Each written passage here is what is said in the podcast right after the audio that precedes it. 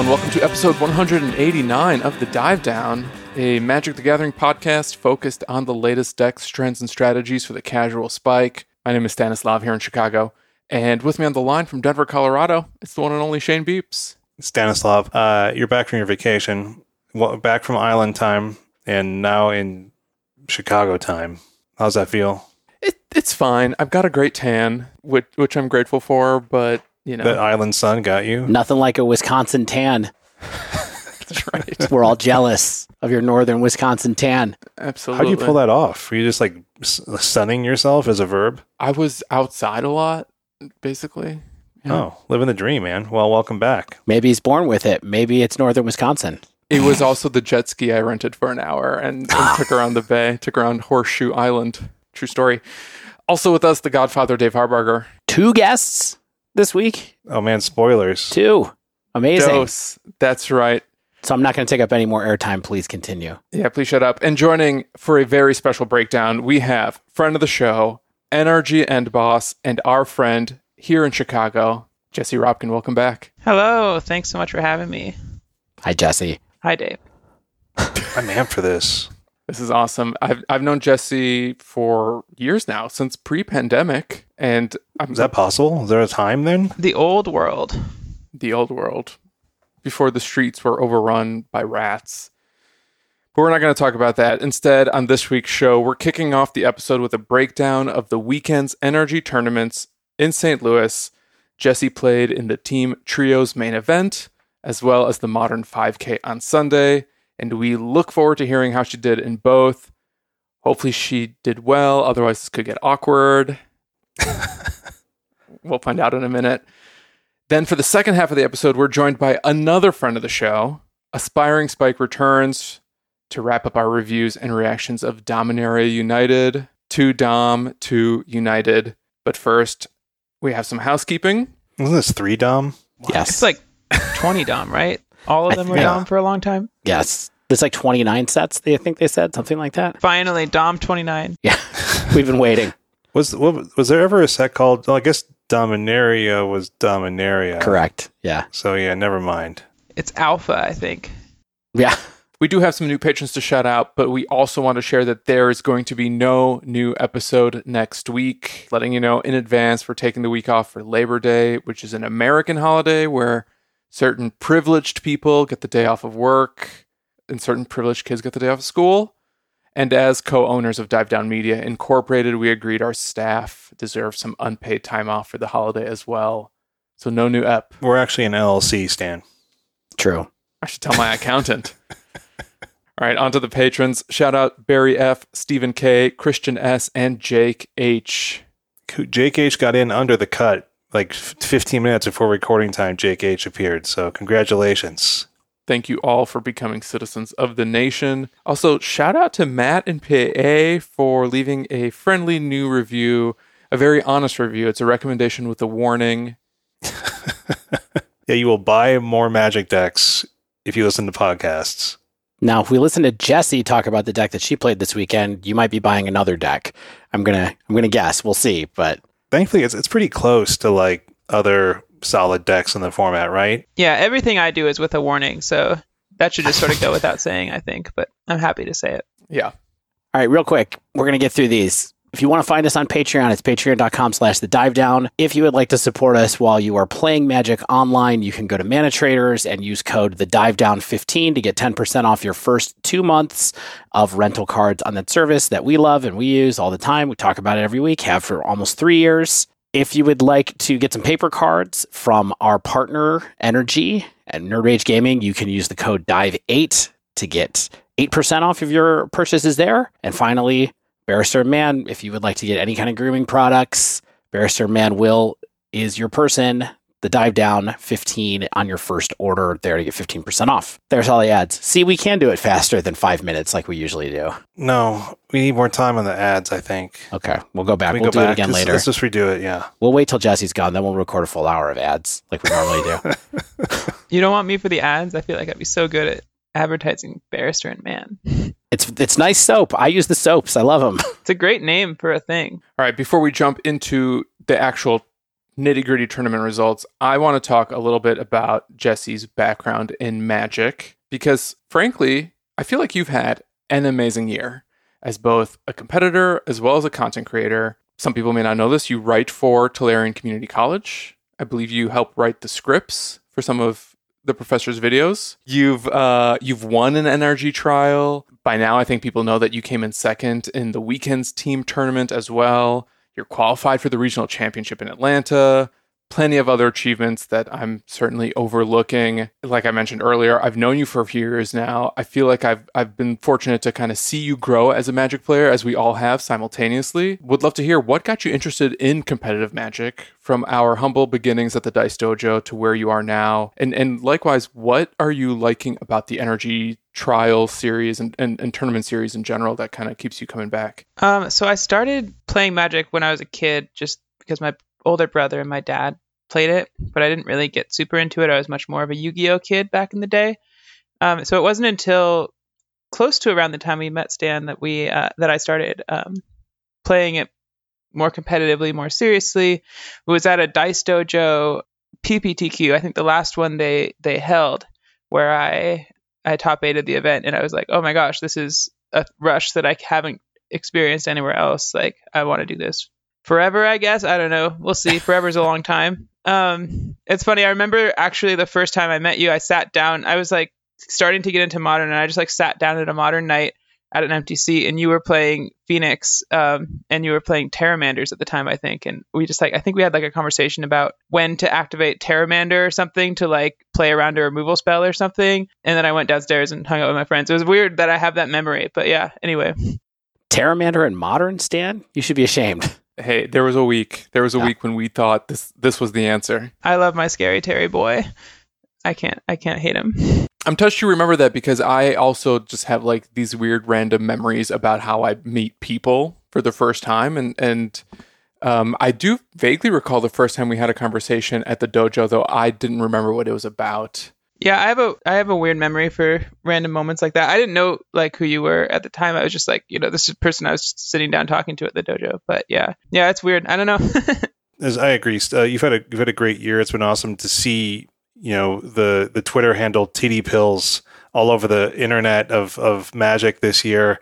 What is it about the NRG series? Because I wish I was in the Midwest to be able to capitalize on this series, but I feel like they're really you know identifying the geographic niche, but it seems like they're run really well as well. And um, are, are, you just liking seeing the same people every week and being able to kind of go around Chicago and just keep kicking butt? The NRG series is incredible. I really can't speak highly enough um, about just how both how well run the tournaments are, um, and I mean every single one I go to feels even better than the last one I had been to in terms of the quality of the competition, um, the smoothness um, and the people you know in charge behind the scenes and you know the judges they have. It, it's just been such a amazing experience this past year um, getting to do these more and more with like the return of paper magic. Um, i mean max con i would say is like a one of the main reasons why it's such an incredible thing. He, i mean he he as the tournament organizer for a long time was just such a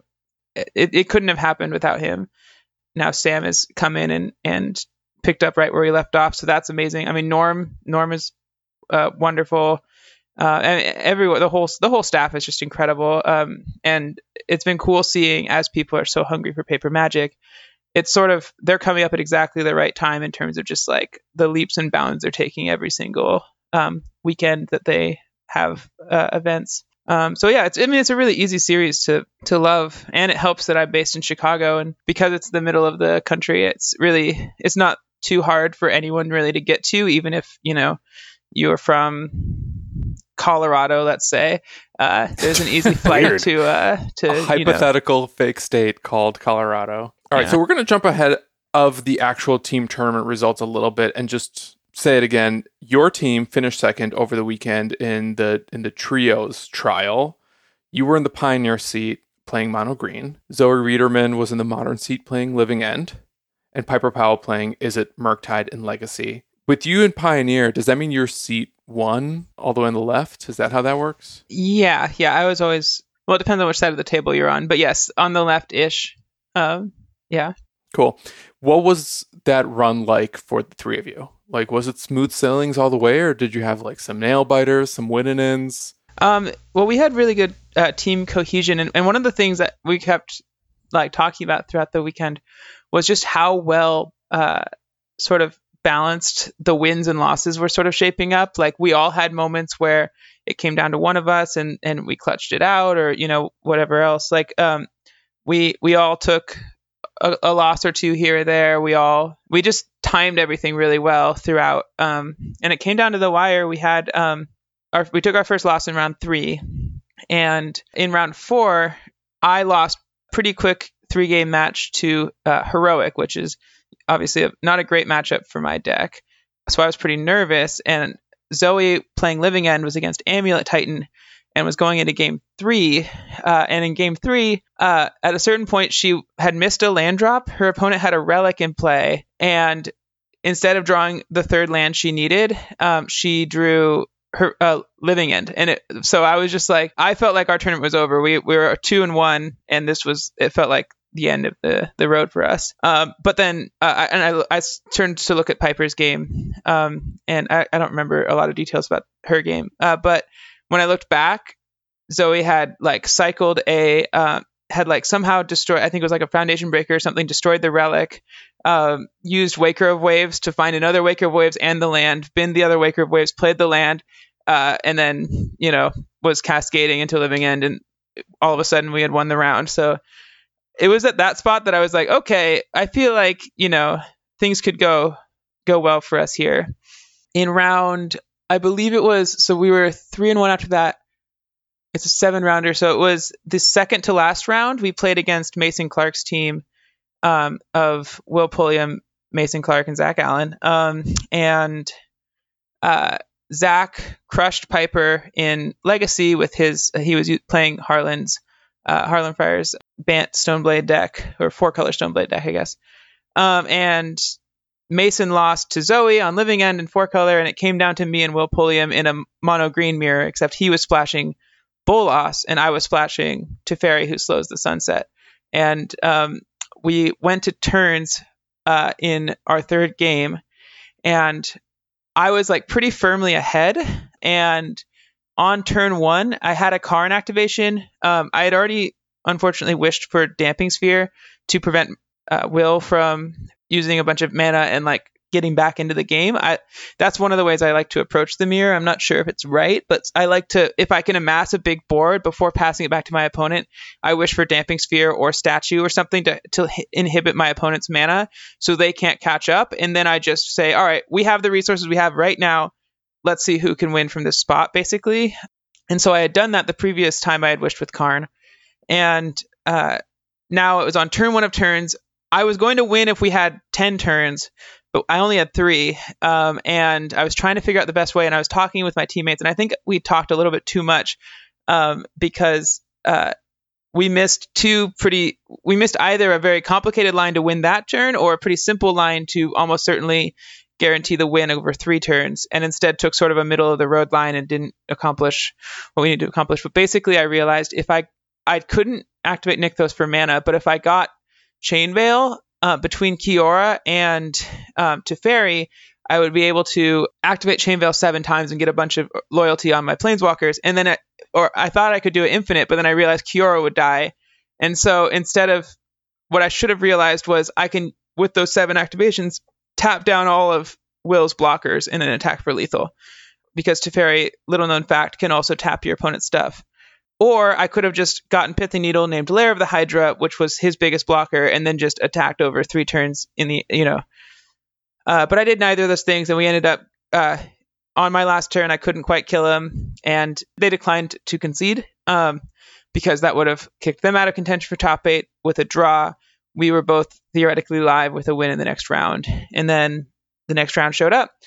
Uh, we were in the feature match, uh, and I was playing against Rakdos Sack and had a pretty crazy game three where I mulled a five on the play and got Thoughtseized on turn one and managed to come back thanks to Cavalier of Thorns and his big butt.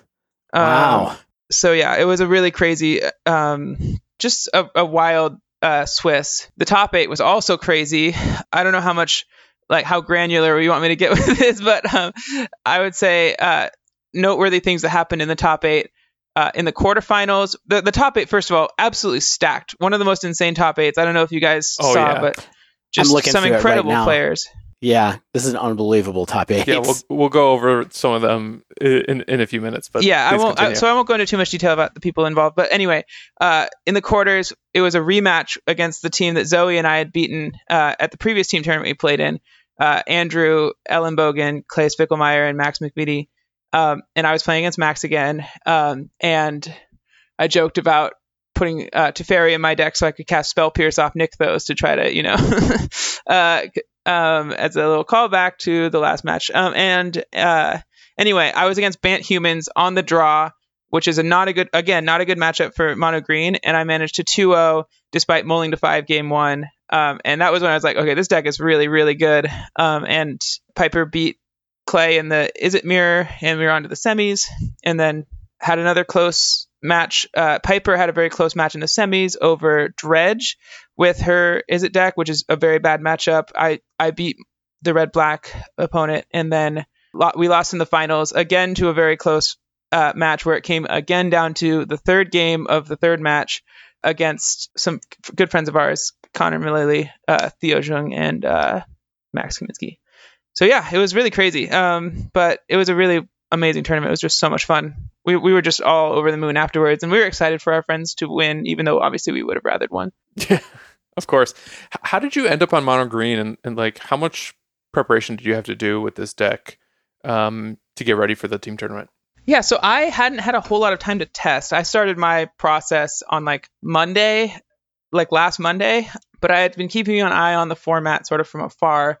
And it seemed like mono green splashing an uncastable walker was the best deck to me. Um, Izzet Phoenix? I think has some strength. I think Treasure Cruise puts that deck on its back in a, in a big way, but I think it's really hard to build, and I'm not sure that there is the right build has been found yet, or maybe there isn't really a perfect build right now, and that's its issue, and it's missing something that, to replace expressive iteration that it still hasn't gotten yet. So it was, it, I was thinking about that. I considered red black because I knew that the um, the field would be much more narrow because it's team tournament. People want to play what they think is the best deck uh, for the most part, and so I thought a red black deck that's tailored to beat mono green and Izzet Phoenix, and just sort of you know ignore the rest of the meta. Um, but then when I built that deck that supposedly beat green, I played against Connor, uh, who was my finals opponent. Um, we played like three matches, I think, and I lost all three of them. And I was like, all right. I'm off. I'm off red black. I'm not going to try to make this work. And he was like, "Congrat, uh, you're welcome for saving your tournament for you. now you're going to play green instead." Um, and so at that point, it became okay. Do I want to splash Bolas, Vraska, or um, Teferi, who slows the sunset? Um, and I played some with all of them, but I kept just coming back to Teferi because that card is so good. I cannot stress enough how insanely good it is in this deck. Both at like it's makes it trivial to combo. You don't need very much. I think you need like four devotion or something, or like three devotion and a mana elf to get infinite life. And with five, you start generating infinite mana or something like that. I'm not sure exactly what the math is right now. And then the anticipate. My big reason uh, for playing it over Nicol Bolas is uh, in a deck like this with a lot of air, you have a bunch of bad draws, uh, but then you also have a bunch of absolute heaters to draw. Uh, the minus two on Teferi, which is just the card anticipate. Um, you look at top three, you know, and it's so much better to look at the top three and take the best card from among them than it is to just draw a random card, even if you have to take your planeswalker down to do it. Um, and and then as far as Bolas destroying a creature, a planeswalker, that's obviously good, but like a lot of the times Teferi does a similar thing of by tapping down the creature because all you need to do is, you know, remove a creature so you can kill a Karn or something so you can combo. Uh, Teferi also taps your opponent's lands if you tap if you target a land. So I was I played in testing against Blue White Control. They played Teferi on five, ticked up and had Dovin's Veto mana open. I had a Teferi who slows the sunset in play and a Karn, and I used the Teferi to um, actually no, I didn't even have the Karn yet. I had the the Karn in hand. I used it to Teferi to tap my opponent's mana. They floated white. I went to main phase two. They no longer had Dovin's Veto up, and I cast the card and got Pithing Needle to name Teferi. So it's just you know it's it's the type Yeah. it just does everything the deck wants. You don't need to permanently remove stuff. You just need to tap things down. and it's it's just so powerful. It was instrumental in beating Max in the quarters. So yeah, I'm a huge proponent of that card. The only thing that that Bolas has that I think is like makes maybe makes you want to play it is the ability to like activate other Planeswalker loyalties ability using the Bolas, but I don't think that's enough to get over. I mean, you maybe could play both, but I think Teferi is just so strong. I want two copies of that card in my deck. Sick. Thank you for sharing all that. Um, I learned a lot. The the evolution of this deck over the last three weeks has been so fascinating to me. Just with you know the unsplat uncastable planeswalkers ending up in here and like Chain Veil ending up in some of the builds, it's been really wild to watch from the the sidelines of Pioneer mostly, and especially since mono green, like Nykthos decks have never been something that I've tried to do. You know what I mean? It's wild to see this be something that I think everybody's starting to acknowledge is probably the best deck in the format at the moment, depending on what build you want, depending on what kind of flavor. So it's cool. Not not sure I love it, but but it's but it's, it's a beautiful piece of deck building for sure. And also, the other thing about the white splash is um, I was playing one portable hole and one glass casket in my sideboard to get with Karn that I would only cast off Temple Garden, and that those those two cards were excellent all weekend too.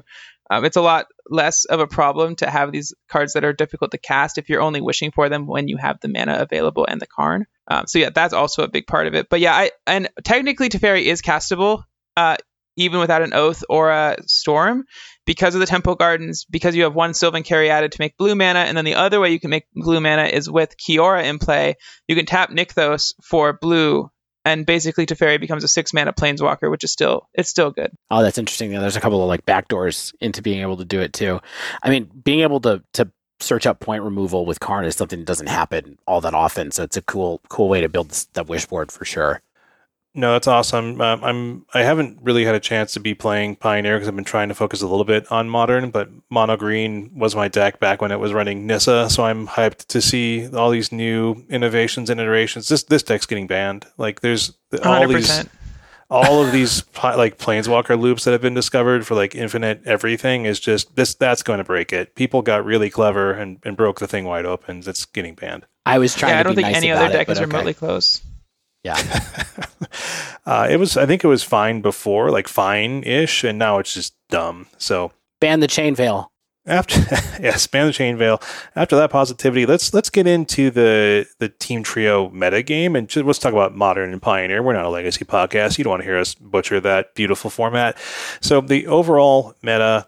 Um, I'm just going to breeze through these because we we want to pick Jesse's brain about the 5K the day after. So we've got a little bit different than I'd expect. And I think this is a consequence, like Jesse mentioned earlier, of the team structure where people want to play, I think, both decks that are considered safe or maybe so powerful that they would win in the seat uh, and, and then and then have one either they'd win or they'd lose like and then the other person could pick up the slack like the other two people rather. Like so what i'm looking at is we've got 23 copies. So there's 107 teams by the way. We have 23 copies of four colored blink featuring yorion so that's 21.5% of the meta which to me is like this is the safe choice right? This is the safe deck.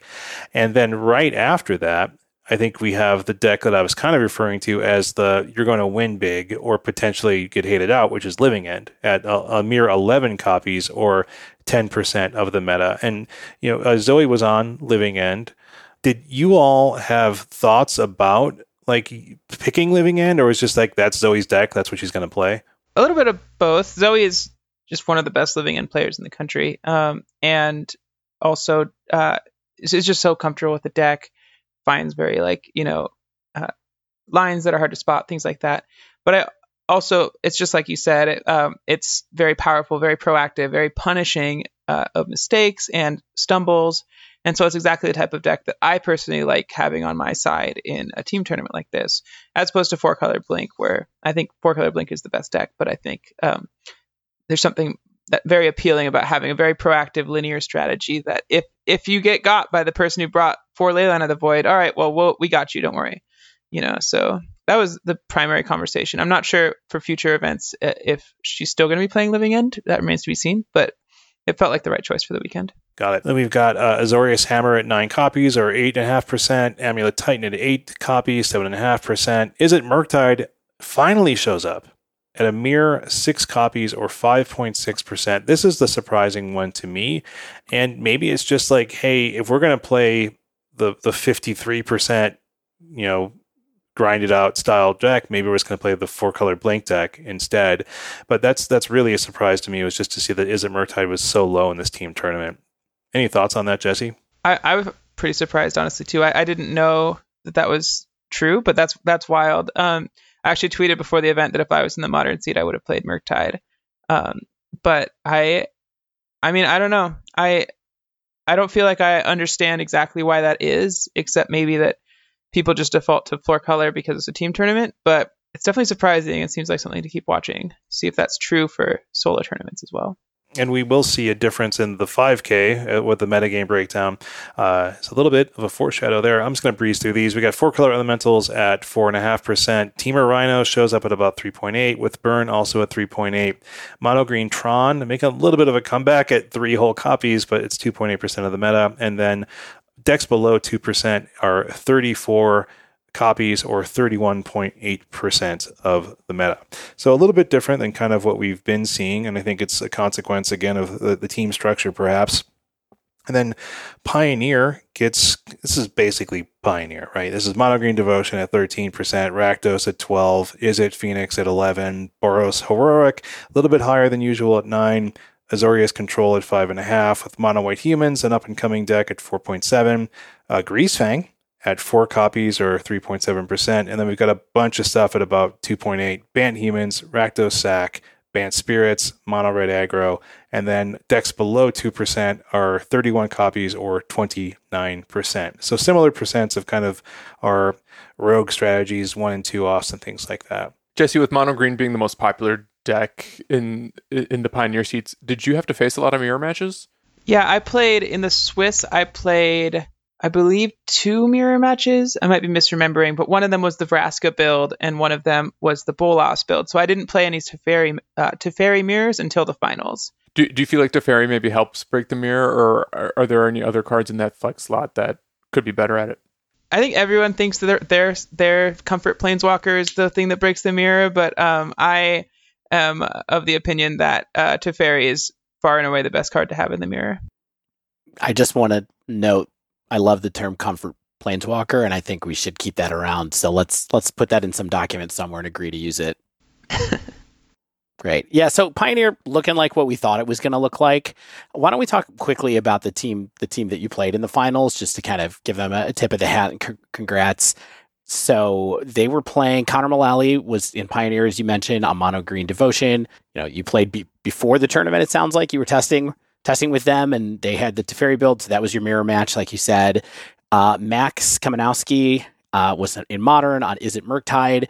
Um, that's Twinless Twin, right? So pretty. I don't think we should be too surprised that that they were on Izzet Murktide, and then Izzet Delver with Theo Young in, on Legacy. Um, you know, definitely the decks that are sort of, you know, one way of looking at being the class of all of those formats right now with a little bit of a question of whether you would rather be on the four color deck over Murktide or if you want to be on something like the deck that you all chose with Living End. But you know, a lot of um, a lot of kind of the cream rising to the top here. I think with the the decks that people might expect to be at the top of the results being at the top of the results, which is great. Yeah, definitely. Um, Connor is a good friend of mine, so we we he had told me earlier in the week that he was just going to play copy paste my 75, but he lied. He played 73 of my 75. So Connor, turns out why scoreboard, I guess he beat me. So what was the difference? Do you mind sharing? Yeah, he had two Boseijus, uh, which I think was a good choice. So over one of the basic forests, I only had one Boseiju, and then he's only playing one Voracious Hydra, and I don't remember what his sideboard card was instead. Maybe like a Transmogrifying Wand or something. But he had I played two Voracious Hydras in my sideboard. He only played one. Got it. All right. So Jesse, it turned out that was just the beginning of your weekend, kind of, right? Uh, yeah, it was. Yeah, yeah. So we get to Sunday, get to the 5K, the modern 5K that happens. And what what did you decide to play in that? And kind of, do you want to tell us why you decided to pick it up after um, after what you played in Pioneer? It's sort of a combination of things. So I, I played Izzet Breach, which is sort of the deck that started my m- magic writing career, I guess you could say, uh, in a lot of ways because of the article I wrote for TCG Player. Um, and coming back to Breach, it felt good. It felt like a homecoming, you know part of why I played it was because it was a 5K, and I, so it was like the stakes felt a little lower to me. Um, and I, you know, just played the stock best deck, and I wanted to have more fun. However, it's also a sort of case of deciding to trust my own eyes and experiences about the quality of this deck. I have a lot of very uh, friends who are very, very good at this game who do not believe in this deck, who do not think it is a good deck. Um, and I would like to say for the record that they are wrong. This deck is very, very good. um, I uh, I don't care if they they can point to the card grinding station all they want and say this card sucks. Uh, the deck is so powerful. Uh, it's so hard to be. It's it's hard to play against. Um, and it's very well positioned in a meta that has had to adapt to Izzet or Temur creativity. So to talk about a little bit why this deck uh, I feel like is really strong right now, uh, aside from just like the card, the deck itself uh, being highly synergistic and proactive, um, and and the addition of Ledger Shredder as like an additional threat that both filters to your combo and you can dump cards that are not good, like Grinding Station, into your graveyard, get them back later when you're ready to combo while growing your creature, finding your cards that matter in a given matchup. All that stuff is is why the deck itself is good. But in terms of the meta, it was really struggling. Uh, it used to have decent four color matchup before Living End sort of blew up. Um, but then with the rise of Living End sort of pushing all the other combo decks out of the equation, four color kind of only had one combo deck to worry about, and it was Living End. And a lot of the cards that are good against Living End are also good against uh, cast against uh, Breach. You've got Chalice of the Void, which you can cast for zero. You've got Endurances, and then all the stuff that's good against Hammer, like the artifact removal stuff, is good against Breach. So it was just it was a very hostile meta to be playing Breach for some time. But with the rise of creativity, uh, there are now two combo decks that are putting pressure on four color from different directions. You've got this more spell based combo that has like deals with the battlefield and stuff like that with uh, like a bunch of tokens on the battlefield in creativity and um, which is just an entirely different angle of attack than what living end uh, is coming at my sorry my brain's a little mush right now it's all right yeah you played like you played like 25 rounds of magic over the weekend so don't don't apologize yeah it was absurd um so yeah. anyway um so what they what four colors had to do is play a bunch of Flusterstorms to try to beat because it does plays double duty against both uh, living end and creativity. That card does not do anything against breach, and therefore their sideboard is less stocked. It's not like they're thinking about breach from building their sideboard, but breach is getting a lot less splash hate than it used to. And then the other big change is uh, Ledger Shredder has made the Murktide matchup and the Rhinos matchup much, much better. Those were previously very bad matchups. Now I think Murktide is actually slightly favored for Breach because Ledger Shredder is both a powerful threat on its own. It finds your more relevant cards, dumps your cards that are not as powerful in a matchup where generic uh, standalone card quality is very important. And then I think most importantly, it punishes your opponent for cantripping to find uh, relevant answers. They can't really just be casting considers willy nilly because it'll trigger your shredder. And so they have to be much more conscious about when they're casting their spells, which means it's a lot less likely that they'll have the right interaction they need at the right time. That's so fascinating that it's that the development of another deck opens up a space for this deck that you know Izzet Breach has been around in various forms for a couple years now, year and a half, I guess. But this new version that you got a chance to write about, and also the one that's been improved with Ledger, Sh- Ledger Shredder, you know, I know Ross Merriam won an RCQ with it six weeks ago or so, maybe a month ago. And then I was excited to hear that you picked it up again because I knew that this that kind of special place in your heart. And so it was great to see this happen where you kind of went on this run with this deck that you've been championing recently, which is so that that that's awesome. But it's it's interesting to be able to pinpoint kind of this is the place that opened the opportunity for me to be able to do this again. It's really cool. And I think it, it speaks a little bit about, you know, a lot of people feel like, you know, we're going to talk with Everett a little bit later in this episode about how stale is modern, is modern stale. And, you know, I think there's still opportunities for innovation, even if it's does even if it isn't always something that's going to completely change the meta breakdown in the percentages, there's still chances to kind of shoot your shot, you know, with the stuff that you like. Yeah, I think uh, I still am of the opinion that four colors should be banned at the very minimum with like a Yorion ban. I think Wrenn and Six and Omnath would also be good bans. Um, either one or both. Um, but and I've talked about that before, but I think creativity has saved modern in a lot of ways in terms of like the uh, diversity. You've seen Hammer come back in a big way because it has a good creativity matchup. So just having this different combo deck that because Living End was pushing down all these other it is you know Living End ate uh, drank the milkshake, let's say, of the you know uh, Tron of Belcher of these other like combo decks that are very good against four color finally you have a, a deck where like with creativity you can discard an archon to hand size all of a sudden you have a good living end you a Sure. good plan against living end right so um Yeah. uh, it's been huge for for just making the meta more diverse more interesting but i still think four color could be banned I agree. I'm I'm fine with it. We'll, we'll have you back Meaning on to the have a full episode about that sometime. But yeah, Once Yeah. they finally ban it. I, I think we have a quorum on the ban on the bandwagon. Yeah. I mean, not really. I mean, it's uh, I, I don't want people a to. quorum uh, uh, uh, among the four of us at least. people are going to write in and be like, we don't need anything banned. We're going to get long comments on the YouTube video and stuff like that. So, you know, the comments, Jesse. Uh, you you probably see the comments on, have you on ever, you ever seen a TCC comment? stuff now. So One or yeah. two? oh yeah the comments they'll get you uh, I apologize for using the B word on this uh, on the pod.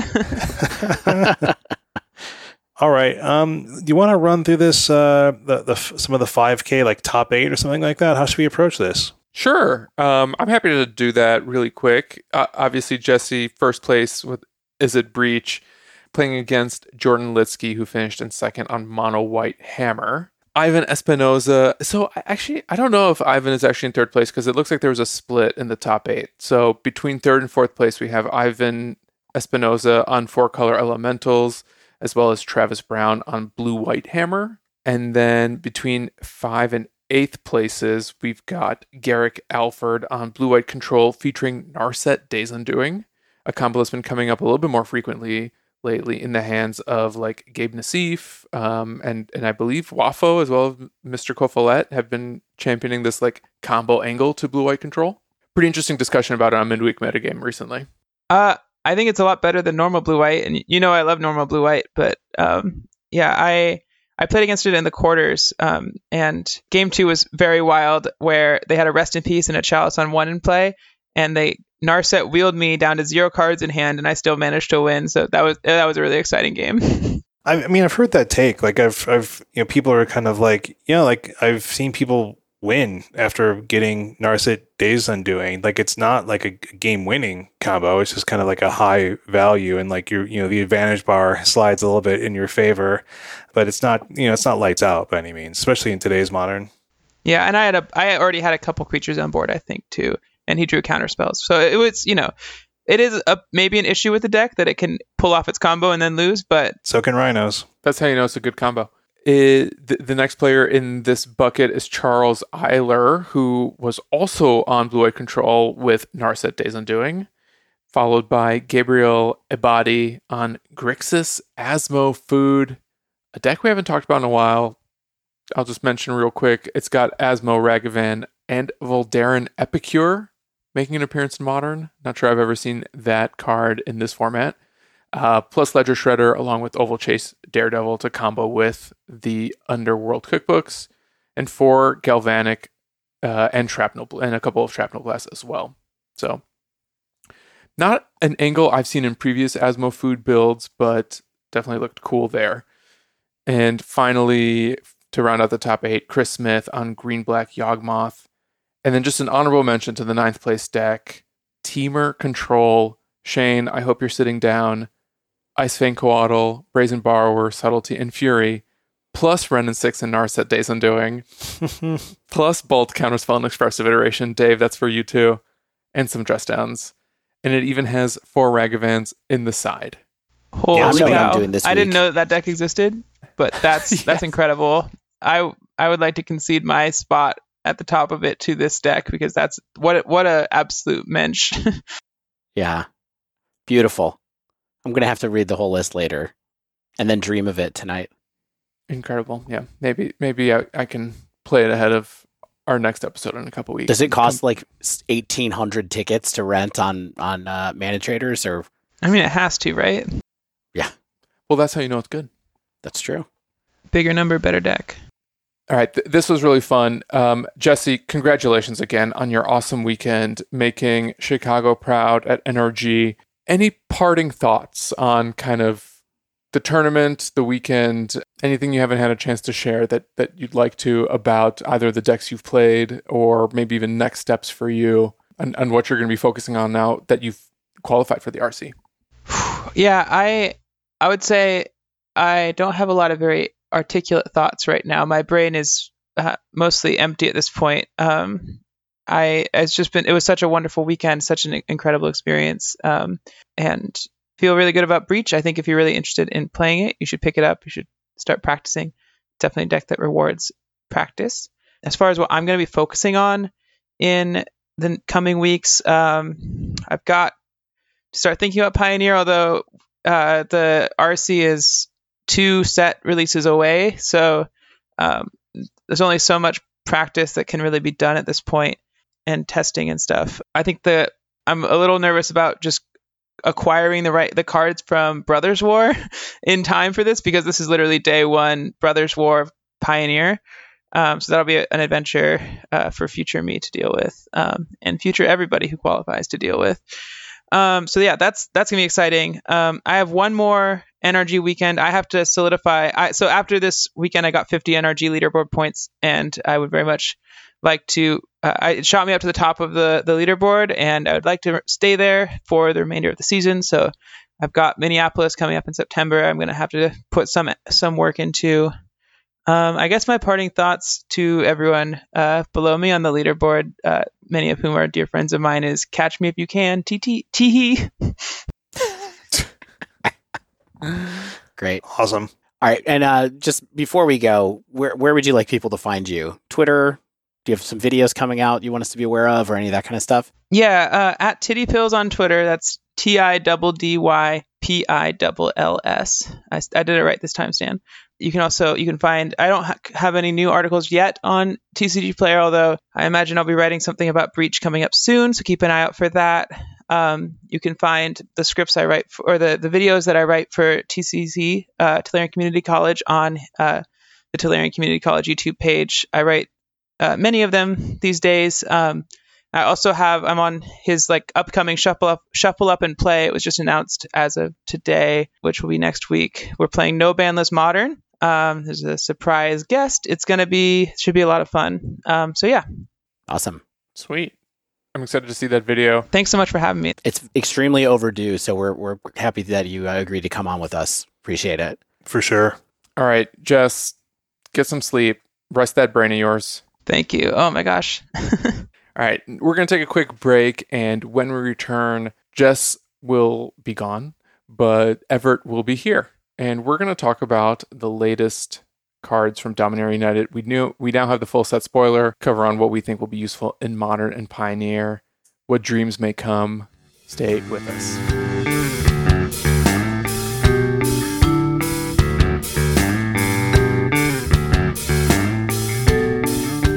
So, guys, I'm back from vacation. Mm-hmm, mm-hmm. And you know how, like, you're on vacation and you have to use that horrible hotel bar soap? I'm also in northern Wisconsin where I, I bathe in, in well water. So, just like every day, I just feel slimy, or I felt slimy. I'm, I'm home now, but I felt like slimy and icky and never fully clean, didn't actually smell right. I cannot begin to tell you how amazing it felt to finally get home take a nice hot shower in Lake Michigan's fresh water supply that we get for free in Chicago with a bar of Barrister and Mann, lavender soap. I just like finally felt clean for the first time in 10 days. I smelled like myself. Do you smell like lavender is kind of all the time? It felt good. Yeah. Yeah, I'm I'm a purple flower boy.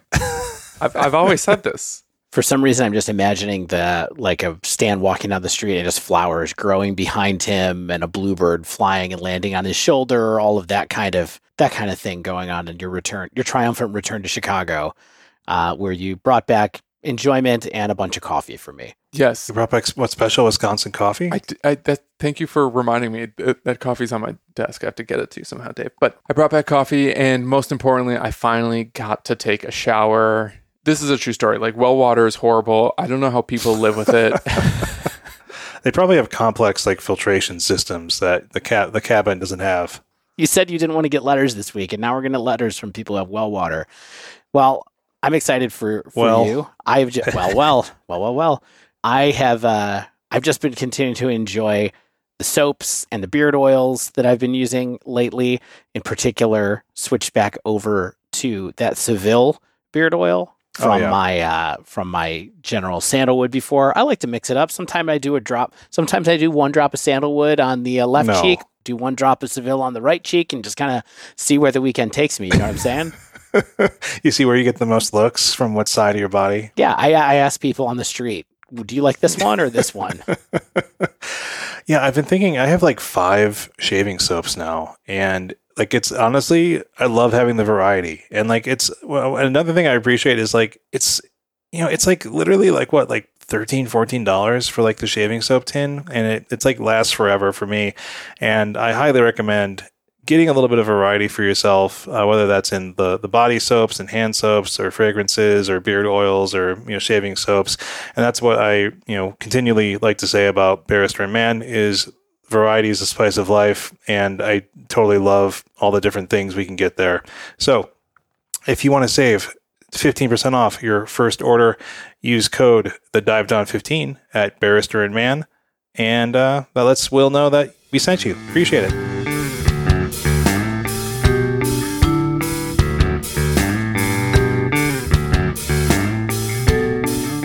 All right, and now Evart Moughon, aka Aspiringspike, aka the Dallas Fort Worth Killer, is here with us. I've never been called that. well, that's your, that's, that's, that's unfortunate. Oh man, well, it's probably gonna stick. Everett, good to see you, buddy. It's been a while since you've been on the dive down. Way too long. You've why why you been so busy? Uh, well, you know, uh, a little bit of this, a little bit of that. A lot of magic sets. Yeah, you've had you've had a lot of this. I mean, you you're uh you're you know you got a ton of videos on YouTube now, and you're I feel like you're you're more of a professional streamer than ever. Uh, some may say some many many people are saying this. I think I have no uh, no comment on the matter. Really, none. I don't know. It is what it is.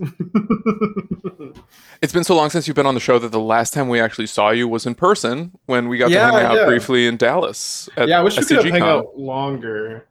There was something going on that weekend. I can't remember. I think that you had just purchased a home. Yeah, yeah, that was it. We so there was a lot. yeah, yeah, we were moving. Yeah, yeah. Another time. How, maybe in how Atlanta. Was, how was the move? How was everything? Uh, it sucked, but you know, every move does. And it's done. Now the home is nice. I'm here. It's good. Love it. Love it. Congratulations. Well, well it's really great you. to see you again, and uh, always admire the background. you, your frog ninja. I actually. What's the, what's the card called? Jade uh, Avenger. I recently opened an MH2 set booster that I got as a prize pack and it had three copies of Jade Avenger. All three were like different. Like it was a Reggie, the test art or whatever it was called, like the sketch art, and then a foil they, one. They did a sketch art Jade Avenger. yeah, I have things. I have I have all of them uh, up here, and I actually got to meet the artist uh, Chris Seaman, I think at at DreamHack, and I bought you know the, the, all the prints and everything. He's like, yeah, Jade Avenger is super popular. I have people asking me for it all the time, and I can't help but think I was a small part of that. You know? Yeah, you're a I think you were probably a huge part of that ever. Let's be honest. Just love the card. Well, welcome back to the show, and it's good to have you on. What uh, I think we're going to do this week is well, I think it's, it's, it's a funny episode because we talked about uh, many of the cards that you know you you talked about in your um, talking about the new modern cards from Dominaria United. A little bit on the nose uh, YouTube video title, but I'm sure a, a, few thousand people have watched this at, at this point in time.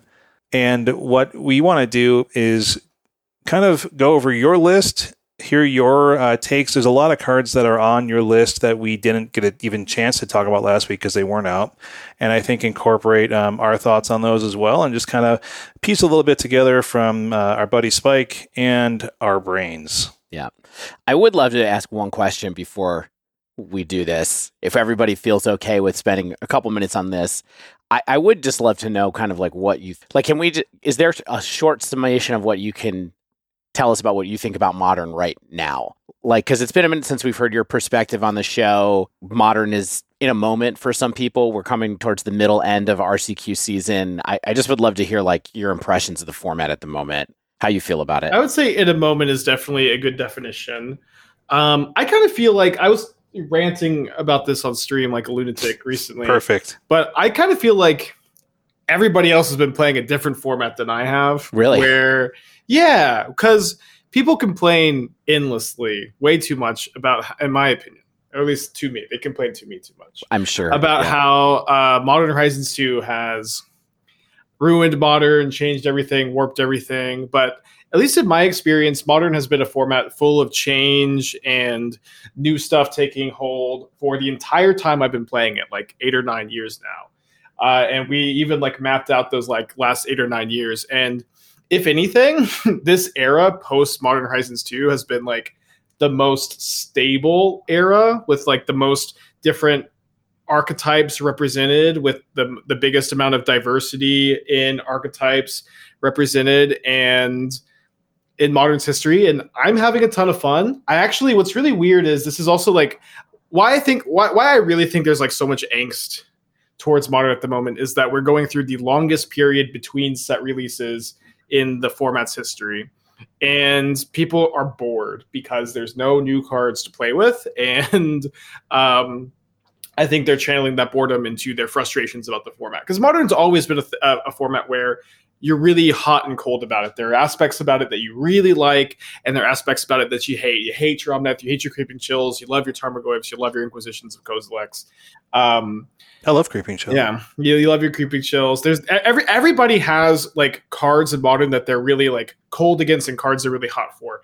And I think that that's actually a really good thing. I would rather have a format where people are hot and cold and there's things they really like and things they really dislike than than being just lukewarm. Obviously ideally they would just be hot for everything but i don't know how possible that is for a format like modern. And, and at the very least the entire time i've been playing it eight or nine years it's always had like glaring issues. But ultimately for me it's been very fun and i've actually feel like i've had a more successful time like brewing and innovating in like the last three months than i have in like you know like the six or seven months before that. And so yeah, I, I was going to say, you know, one thing that I think people should continue to just remember about you or like if they don't check out your content all the time and they're frustrated with modern they should like you do manage to put together new deck lists interesting deck lists revitalized decks that sort of have come and gone. Like i know you you've been really into Bant Soulherder lately. You know that's a deck that kind of made some waves a year and a half ago or so you know kind of fallen off the radar bring it back. You know you have done a lot of stuff with playing things like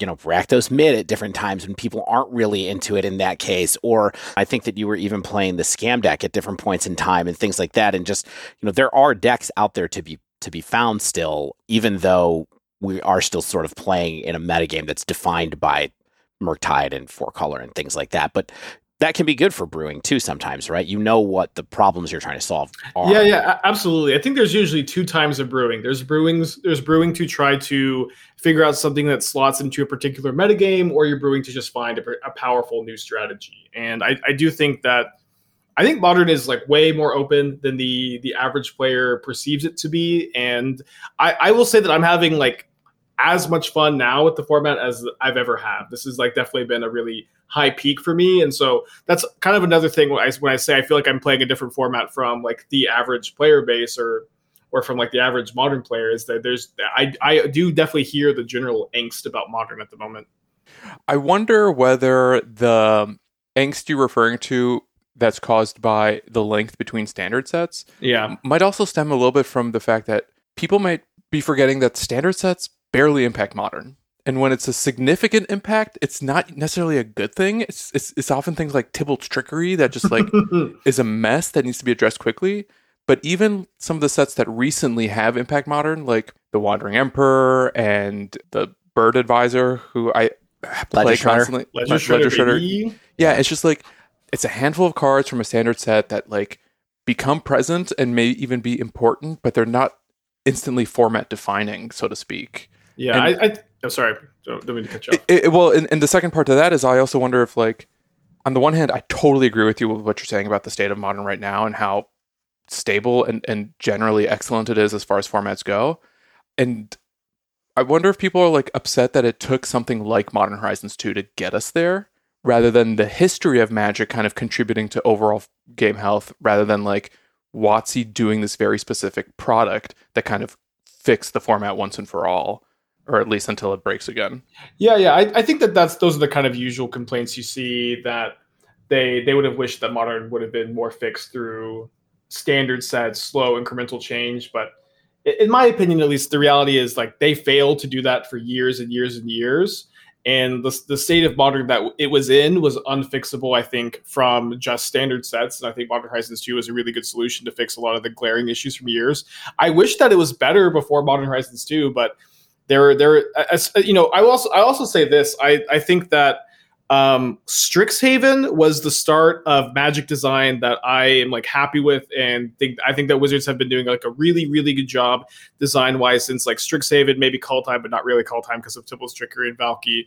But before that, since like since War of the Spark to Kaldheim, we had the worst era of Magic design in the game's history, where you have War of the Spark into Modern Horizons One, into Throne of Eldraine, into Ikoria, into Theros Beyond Death, into both of those core sets in that in that time period, where all of those sets had just some of the most game breaking, obnoxious cards ever printed. You you could list like twenty of them and multiple ones in each set, and the fact that you know you can have issues with Modern Horizons 2's design. It was not a perfect set. I think Ragavan and Urza Saga 2 pushed. You can have issues with some of the Evoke incarnations for sure. But none of those cards are banned in Modern. And none of the cards in any of the standard sets have been banned in Modern since then. And I think we, we finally moved past that era where it's like two cards were being banned every single set for for like a year plus two years. Um, and I, I think that design in general is in good shape, but the reality is we still have kind of those echoes of those those years of really really horrendous people people always call it fire design but i feel like you know fire stands for fun inviting replayable and exciting and i feel like a lot of these cards from that era did not meet almost yeah. any of those uh, requirements they were exciting that's what I think mostly. yeah, I don't know about the other ones. I mean, they were certainly replayable because Uro was like in you know seven different you decks. yeah. Oh my god, and Uro was literally yes, replayable. replayable. Yeah. so okay, don't want to go too much deeper on that, but I really appreciate you giving us the top line and just kind of like your your thoughts on the format, ten thousand foot level. It's great. I think it sets some context for kind of maybe what you're excited about in in the new set, right? And so, Shane, how are you thinking about organizing the way that we're going to talk about the cards? Well, I thought we could just uh, honestly just lift off of Everett's YouTube video uh, c- construction. Is that okay with you? No, I mean, I thought we, uh, I thought you I know, know, it makes it makes yeah. the most sense because I think, well, especially because the top line is yep. uh, cards we're most excited for, yes. and what's great about this is I think uh, three of Spike's four cards are ones that came out just in the last week, so we haven't talked about them as well. So I think this is definitely where the more the most audio ink will get spilled. I think during this episode because these are some dang good cards. And so let's start with the cards we're most excited for tier. Uh, we, and I think the best one to start with, because I think we probably have the most to say here, is Leyline Binding. And Leyline Binding is five and a white. Shane, that sounds really expensive. You say for this enchantment with flash.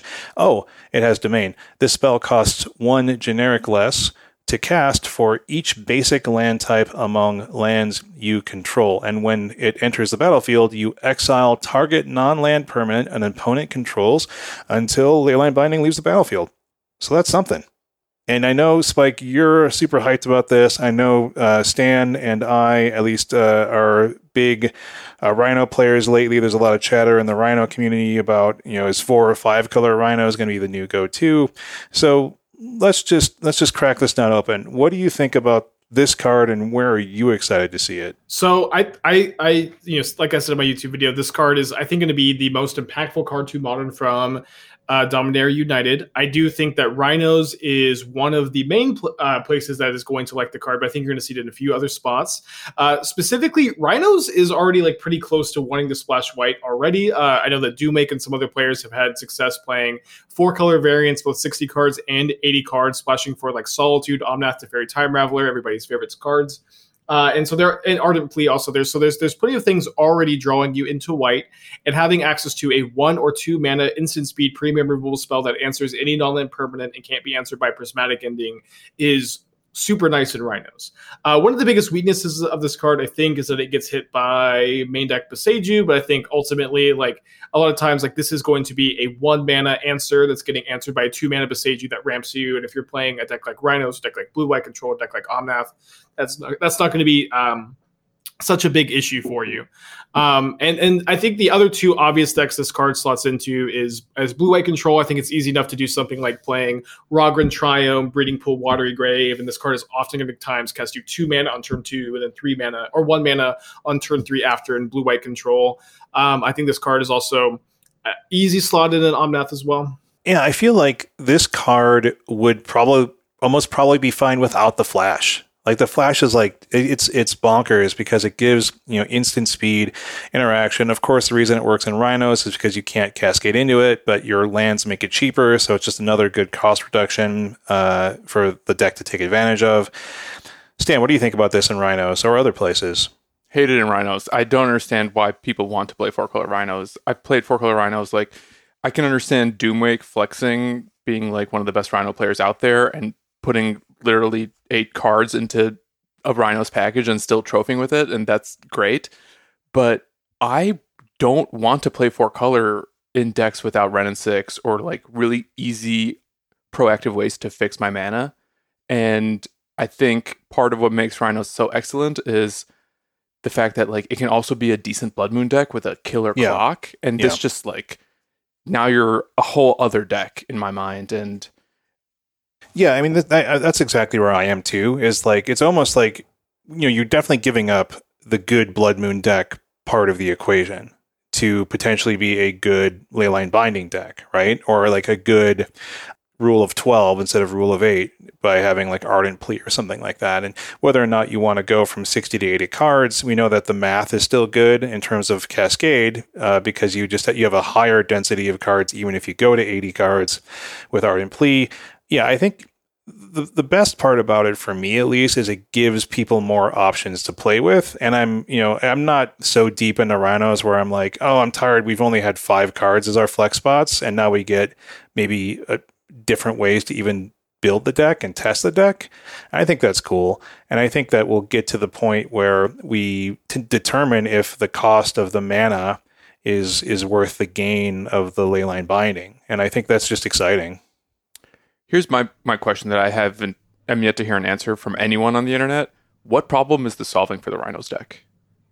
Better matchup against Hammer Time, I think, is one of the biggest ones. It's um, one of our best um, matchups. I mean, you could you could, you could tag a Murktide really easy rather than yeah. bounce it. I mean, tagging stuff instead of balancing it is sometimes just better. do you know what I mean? I, I don't I know mean, that I agree. It's one of your best matchups. I know I watch Doom play a lot, and he gets pretty frustrated playing it. But I don't know if that's just doom hating hammer time in general.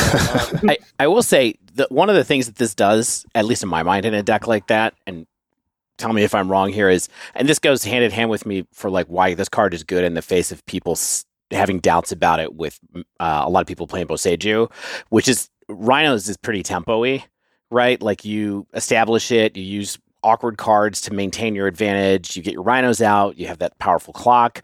This this is sort of the cheapest tempo answer that you can have to everything in a deck like that because it's going to cost one mana, right? And so you don't care if you get Boseiju because probably if you time when you play this correctly, you can clear the way to get your cascade off before they have a chance to Boseiju it, and then you don't care anymore in the face of something that's preventing you from preventing you from cascading, for example. And of course, the fact that this answers everything, you know, if it's an artifact problem, if it's a uh, planeswalker problem, all that kind of stuff. You know, I understand that Brazen Borrower does a similar thing, you know, maybe, but sometimes you get to lock it down for multiple turns instead, and it costs one mana. And so it's just the cheapest answer to a zillion different things, and you you can play it in this deck because of the cascade issue. And so that that's part of the reason that I feel like it makes sense in this kind of shell. Uh, I think it fundamentally changes the way you construct the deck, of course, but and, and, in that regard, it costs more than one mana because it comes with a deck building cost where you now have to play worse mana. Right, my, but that but that's yeah. that's that's a little for me. That's a little bit disingenuous because it, it, comes with the deck building cost, yes, but it doesn't cost more than one mana. It, when you ha- when you build your deck around it to do it, it's because you want it to cost one mana, right? And so you make that choice, but the the choice that you make there is not around. Um, you know, it doesn't it, like I feel like it's not totally equivalent.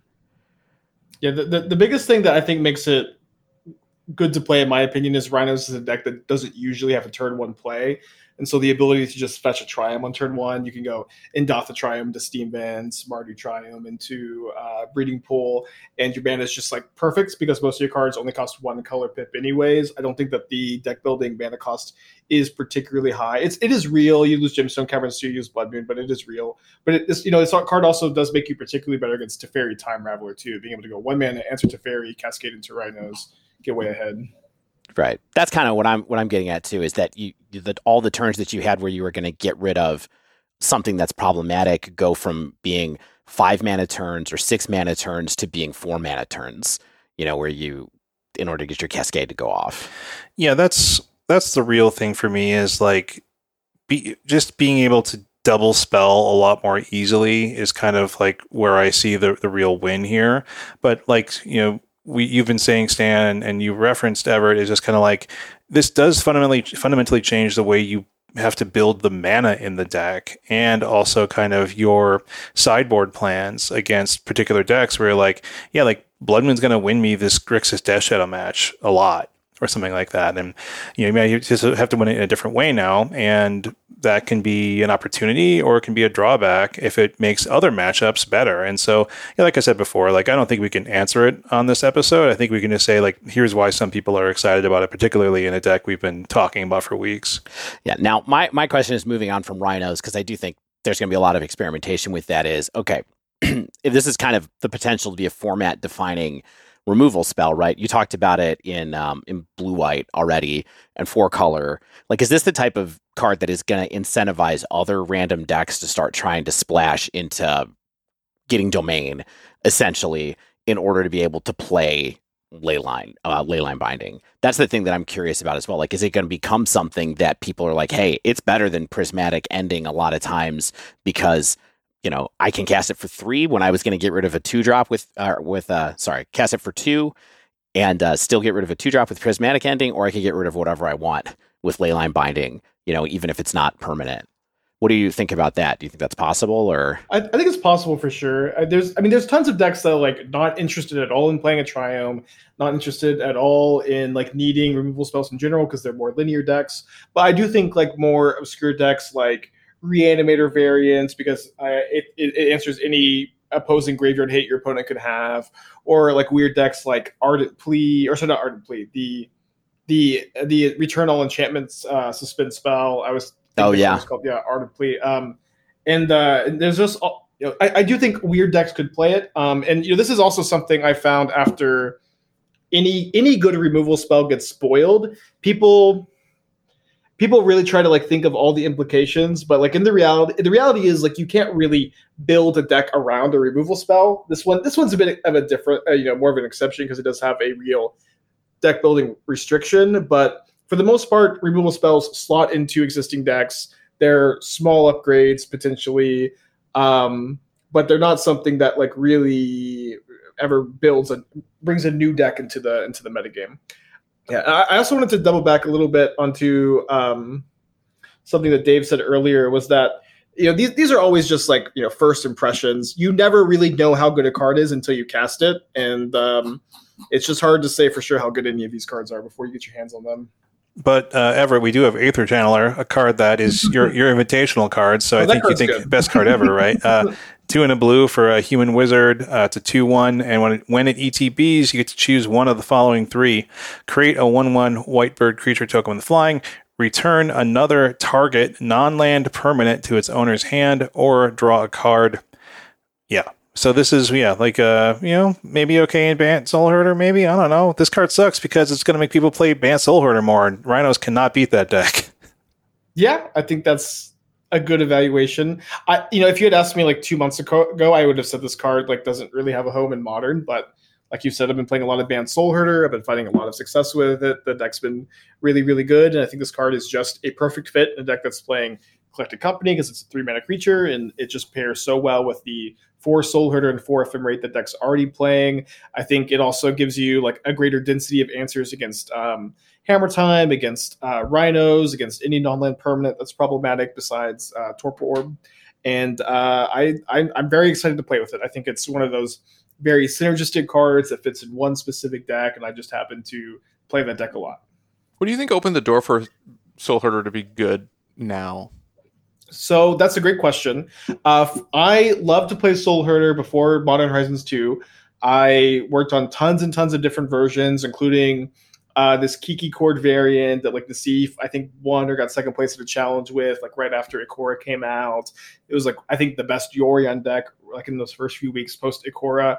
But the issue with building Soulherder post Modern Horizons 2 for me has always been that if you're going to play a blue white X flicker based value deck in Modern, there's really not much reason to play a build focused on Soulherder over like the four color Omnath variants that you see right now, with or without Risen Reef, without Vivien, with or without Vivien, with uh, Traverse or without Traverse.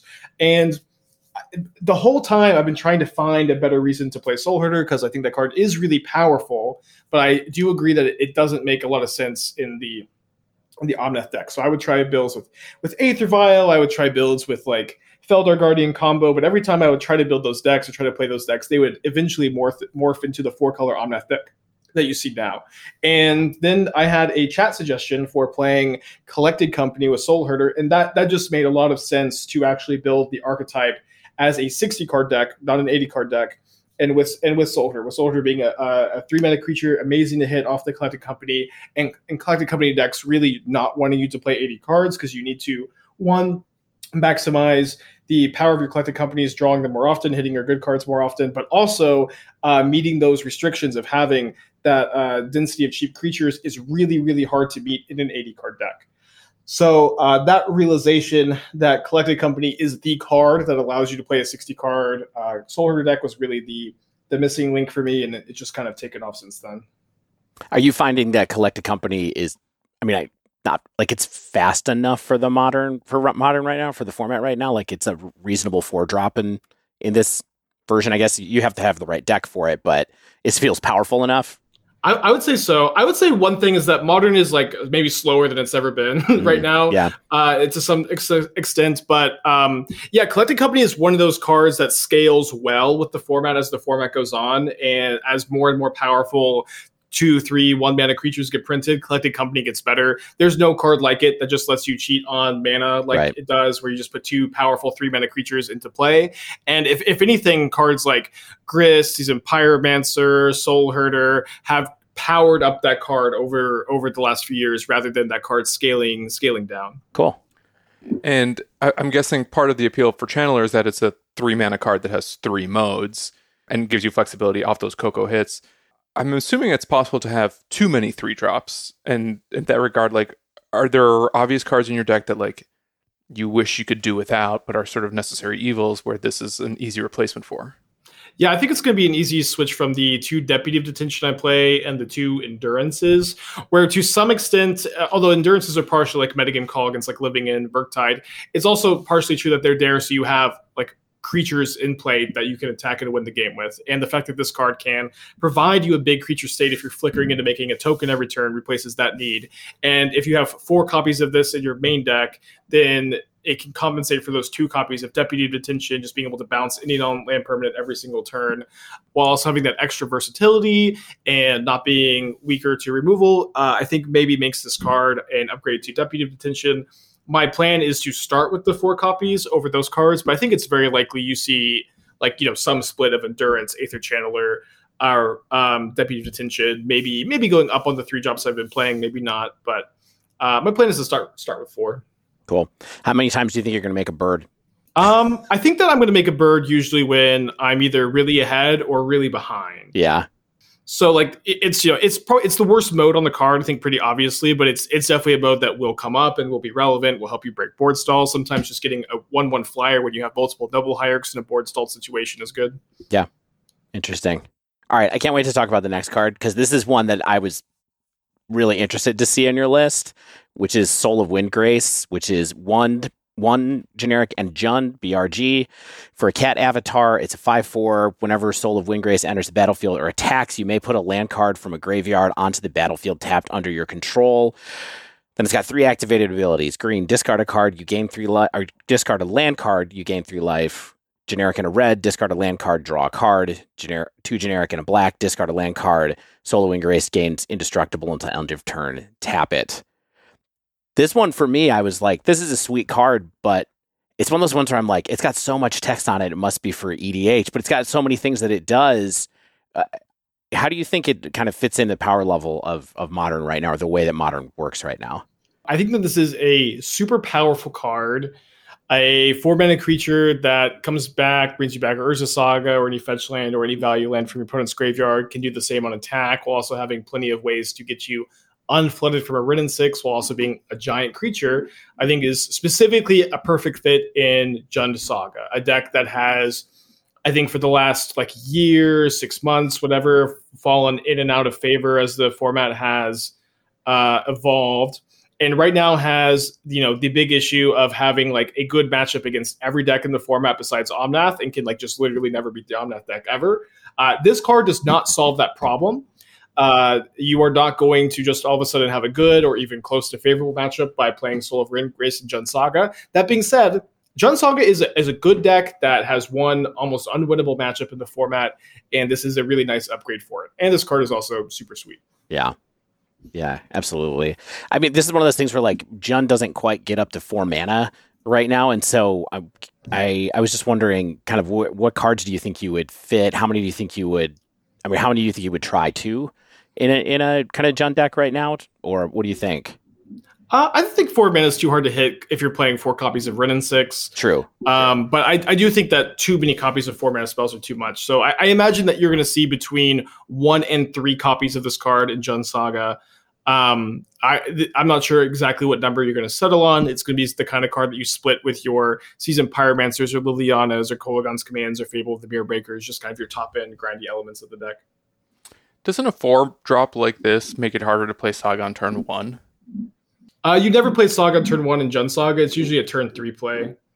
Uh, Saga Saga is like it's it's almost always going to be like the last card out of your hand after you've traded resources, put pressure into play, and you start to like just outgrind them and recur it with Wrenn and Six, or now recur it with Soul of Windgrace. Because you want to make yeah, you're kind of like okay, now I'm going to use this to make two constructs basically because I don't have you know I've gotten rid of your cards, you've gotten rid of my cards, and now I have this to do. Man, this card's good. The the looping the lands thing is wild, where it's like, you know, discarding the land to for value is just good, and then the fact that it like scoops it back up, it's like, yeah, you have you have one thing doing it with Wrenn and Six, and another thing doing it with Soul of Windgrace late in the game. That's like that's some brutal loops with various. If you want to get real tricksy, like whether it's the Horizon lands or the cycling lands or you know the uh, channel lands, it's pretty brutal. I mean, it's amazing to have something in the deck, I think, that lets you gain life pretty easily and draw cards pretty easily. It's like, you know, it fills in that kind of like stretch between basically, like you guys said, Wrenn and Six, Seasoned Pyromancer. It brings an element to the deck that, you know, since you haven't been able to run Scooze main anymore, you used to be able to do that to gain life, and now you can't. So it's nice to have that dimension against the more aggressive matchups in the format, um, depending on what they are. Mostly burn, of course, but yeah, I'll tell you after after Evart, you had this on. I remember you were talking about this on stream a few days ago last week, and uh, I was like, man, I might have to look at all these gold cards. I kind of skimmed over. Like, I, I really don't like looking through like large sets of gold cards because I'm just like, ah, EDH, maybe EDH. Is this good? What makes this good? I don't know anything anymore. Have you not learned from us sleeping on Omnath two I years know. ago though? When Evart came on the spoiler episode, That's why was I like, guys, this card, this, this card is huge. Yeah, that card is uh, still huge. Still huge. Yeah. I mean, and and also, of course, uh, Ledger Shredder taught us a lesson that like sometimes set mechanics can be good. Yeah, exactly.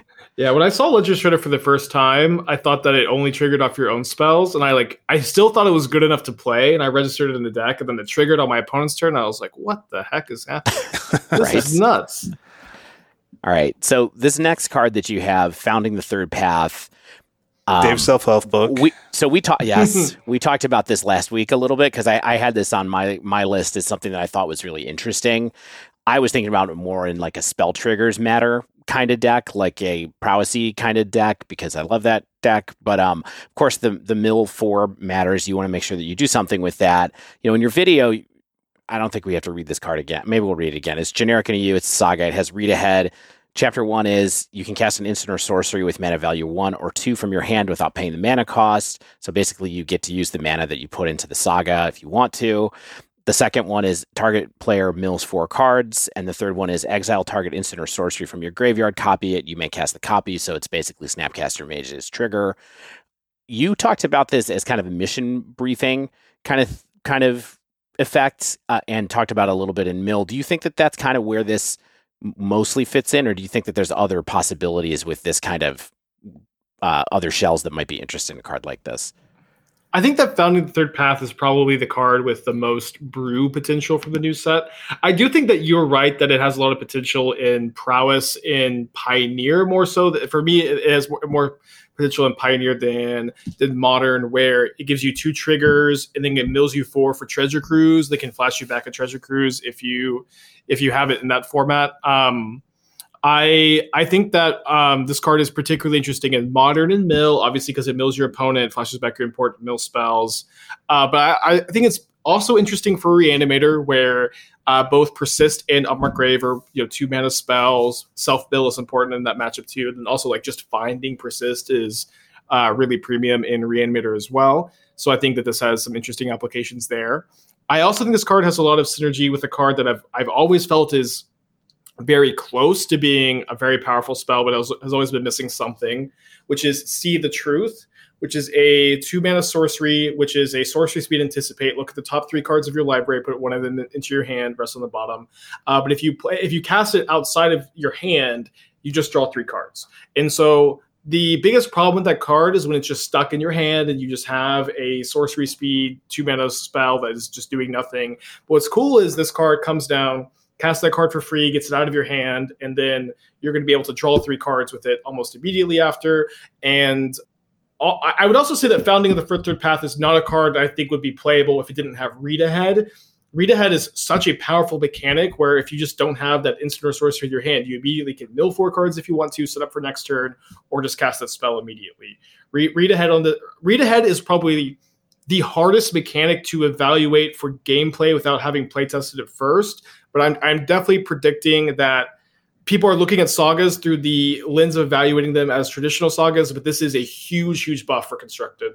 Yeah, this this one definitely doesn't feel like you're paying a cost for the read ahead. Like this feels like sort of a traditionally costed saga and like a pretty good traditionally costed saga and you get the read ahead so it kind of gets around the issue that i was trying i was focusing on in our previous uh, spoiler episodes where it's like you know the, the, the time that's built into sagas makes them have to sort of reconfigure how they build the sagas they have with read ahead and this one doesn't feel like they're playing it safe it feels like they're just giving you a lot of options I mean, this is one of the cheapest cards that I remember having read ahead on it too. I don't think there's a one mana one. I could be wrong. I uh, I could look back through the spoilers again, but yeah, it it is definitely value in that sense. All right, so we talked through Evart's tier. Stan, Shane, any cards yeah. pique your interest as far as modern goes? At the same kind of level of enthusiasm as these ones? Yeah, what's on what's on your most excited list, Stan, for for modern right now? For modern, it's hard. Right. Um, Besides some of the ones we've already talked about, for sure. Yeah, I mean, for modern, like the the Shivan Devastator, is that what it's called? The yeah. X Red Dragon Flying Haste. Like, I think that's kind of cool.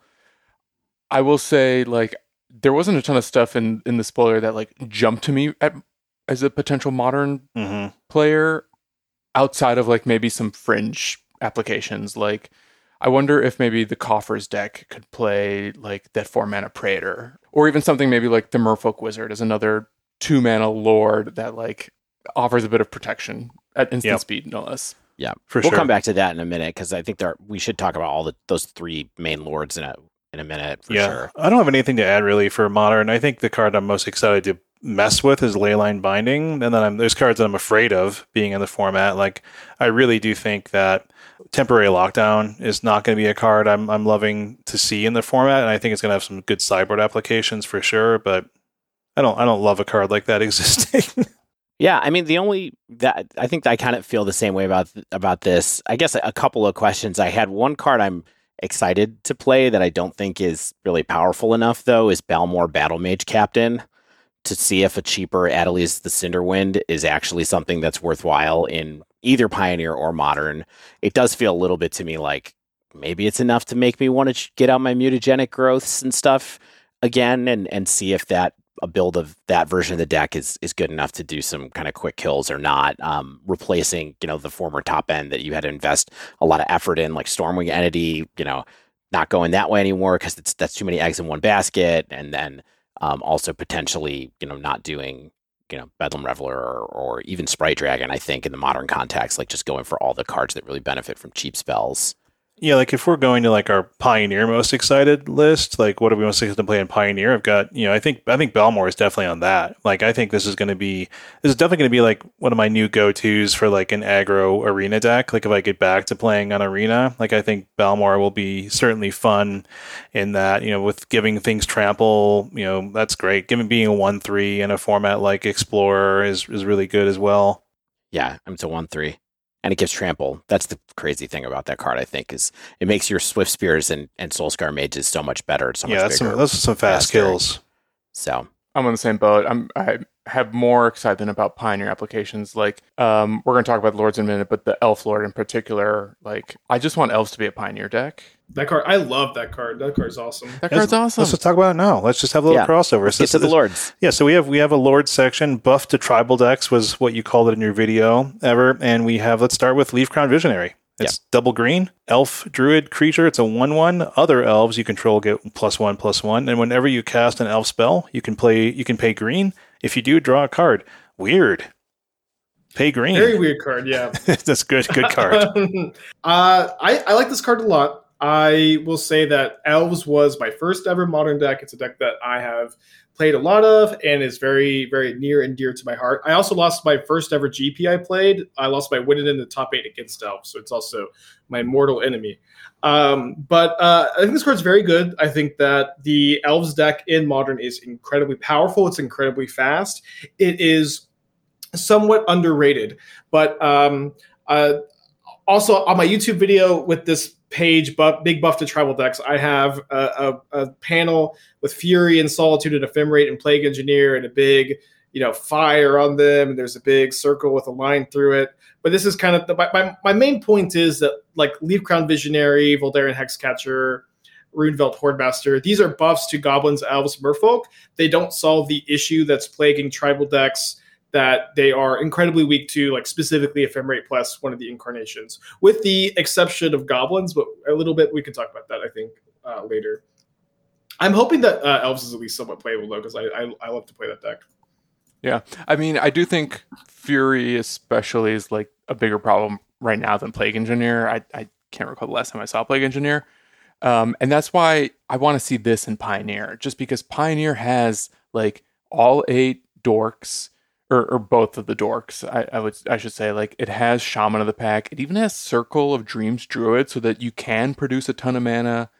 Um, and though you're missing like Heritage Druid and Nettle Sentinel, you can just play it slightly differently. Where something like this and Realm Walker and Circle of Dreams and maybe even um, that legend from original the last Dominaria set that grows whenever you play an elf and you could tap for her power. Ta- Oh yeah, ta- tap to produce green mana equal to her power. Like you can produce a ton of green mana to have a payoff with something like War Master or eventually Shaman of the Pack if your board is wide enough. Or I don't know, is Craterhoof in Pioneer? I don't think Mm-mm. it is. No, No. no, But Realm Realm Raise Forerunner, maybe. I don't know. Probably not the card you want. that's cool. And then we also have another new Lord, right? That we didn't talk about last week. Yeah, the Vodalian Hexcatcher, which is the single uh, generic in a blue for Merfolk Wizard with Flash. It says other Merfolk you control get plus one plus one, and then it says sacrifice a Merfolk counter target non creature spell unless its controller pays one generic uh, to one one. So there's a isn't is that Curse Catcher? Is that the card that this, Yeah. this does this turn all your elves into Curse Catchers basically? Your Merfolk. Mm, Yeah. Merfolk, Or yeah. Merfolk? Sorry. I think Curse Catcher is just instants and sorceries, Oh, which obviously has a few other implications, uh, mostly like against Wrenn and Six. Yep. But I, I think this is a, a big upgrade for the deck.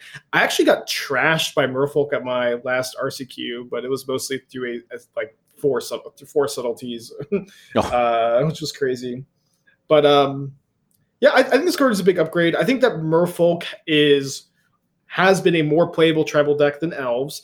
It's a deck that, being mono blue, having access to force negation and subtlety, actually does have a lot of answers to uh, the problematic permanents that plague tribal decks. It got a lot of love for Modern Horizons 2 with the Merfolk God and then the one one that turns your opponent's land into into an island. Um, I I, I kind of I kind of expect that people will play a bit more Merfolk now that Hexcatcher's out and kind of realize, hey, Merfolk is like a somewhat reasonable deck to to have been playing this whole time, and this is a good upgrade.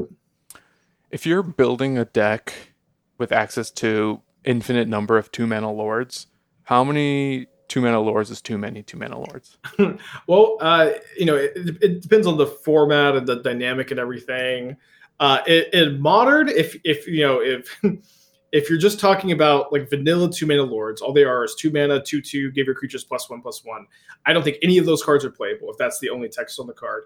Merfolk lords have a little bit more value where this one lets you interact with your opponent's non-creatures which is huge the other ones give your uh, creatures island walk which help you get through board stalls but I, I think that as far as like two mana two two give your creatures plus one plus one uh, those cards are just uh, stone unplayable in modern without any extra upside i'll say my vampire deck is no good my orzhov vampire deck it's cool i mean i think that there's a lot of people who love merfolks are very dominaria-ish there's a lot of people who loved this deck I've known a number of people who that where this was this was their first modern deck. You know, they got the Aether Vials. That was the card that was expensive, and then they kind of went from there with their collections. Uh, so it'll be good to see that this this potentially give a little bump to it. Uh, but the the real one here, of course, is the Rundvelt Hordemaster, which we talked about last week. So I, I, I won't bother to read the card, but um, goblins just keep coming that deck just keeps coming back in different versions little bumps happening here and there to kind of turn what is a really reasonable combo shell that has a good backup plan to just smash you if their plan doesn't come together gets this thing that helps them just churn through their deck now yeah, my, my impression is that so like while I think people will pick up the Hexcatcher, I think Merfolk is like a reasonable deck to be playing. I think people are gonna pick up Hordemaster and find out Goblins has just been a good deck this whole time. Uh, I was playing a ton of Goblins back when I was doing my last trophy race at the beginning of this year. I thought the deck was phenomenally good. I broke the all-time trophy record, finishing up with with the Goblins deck. It unlike all the other tribal strategies, um, your goblins provide you so much value on ETB that if they're dying to creature removal spells, it usually isn't such a big issue because you're recouping that card disadvantage so much. Your Aether Vials are so much better because all of your creatures provide you card advantage. You have tons of good utility lands. You're, you're a combo deck that's resilient to counter magic. You have a two card, five mana infinite combo with both halves of the combo just being good on their own. I think I think Goblins is phenomenal, and I think people are. I hope that people figure that out. Yeah. Are you more on like kind of the aggressive plan or like a combo plan or a mix of both? Uh, I, I would say that Goblins has a beat down game plan as plan C. I would say that Goblins is a value deck first that is trying to uh, nickel and dime your opponent out with two for ones over the course of a game. It has a plan B, two card, five mana combo, conspicuous Snoop Boggart Harbinger. That, that that plan B needs to become plan A in most linear matchups. And it that it's kind of like when you're playing Splinter Twin, where your combo is not your plan A in those fair matchups, but it, the threat of it is always looming in the same way that that threat is always looming in those in those fair matchups. And then if your opponents are constantly holding up removal spells for your conspicuous snoops, and they're trying to really hold up counter magic or hold up dress downs for your your ringleaders and, and matrons, you're just going to attack them until they're dead. And so that that kind of beat down game plan is like not like your plan A, but it, it, it does win you plenty of games too. Do you think you have to play this card with Skirk Pros- Prospector to have it be good, or do you think it's enough that enough goblins die, and even with your Sling Gang, like it's enough to kind of make it go? I think the combination of Sling Gang and Prospector are make this card powerful enough on its own. That being said, I don't think you're going to be sacking goblins just for cards that often because goblins already just has so many cards naturally. But one card that I have loved in goblins, and one of the I think the main reasons why I stopped losing with goblins and started winning with goblins was that I was main decking like three or four Mogg Fanatics. Mm. Mogg Fanatic is a card that makes you much more resilient to Ragavan, much more resilient to Hammer Time in general. Um, is a card that gives you a lower mana curve, and now is a card that works well with Hordemaster, where when you're sacking it to ping your opponent's creature, you are maybe getting another goblin off the top too. Wow, that just warms my boomer heart. Mogg Fanatic, modern staple. Hey, uh, I'm gonna put damage on the stack. Then I'm gonna sack my fanatic. Remember those days? No, no, no, I don't. Oh, oh, you used to be able to get two damage out of it by by playing the the add to the stack thing. All right, so before we move on into another section, I do want to not. I kind of want to incorporate the the pioneer cards we're most excited about in this most excited tier. And and Spike, feel free to jump in here because I know you talked mostly about modern on your video. But any any one of you have anything that's popping into your brain when I say something you're really excited to play in Pioneer? Stan. Threats undetected. Tune a green sorcery, search your library for up to four creature cards with different powers, reveal them, an opponent chooses two of those cards, shuffle the chosen cards into your library, and put the rest in your hand. The fact that this is three mana to put two cards in your hand, I think, is really interesting in a format that has like two of the best mana dorks and other mana dorks in general that are totally decent. And I feel like this doesn't even have to go in a tribal deck. Like, I, it's probably not replacing Storm in Mono Green Devotion, but maybe this is just like another way to generate card advantage in green ramp decks or green aggro decks. Is pretty pretty curious to me. Sure, I wish I put them on the battlefield, but you know, for, it would have to cost four good. mana then. Yeah, I know. Wow, four mana. Yeah. Any? Uh, what about you, Dave? Anything that you're super hyped in Pioneer or Explorer level? I mean, one thing I'm interested in Pioneer, just because I love Mono Blue Spirits, is can I play a deck?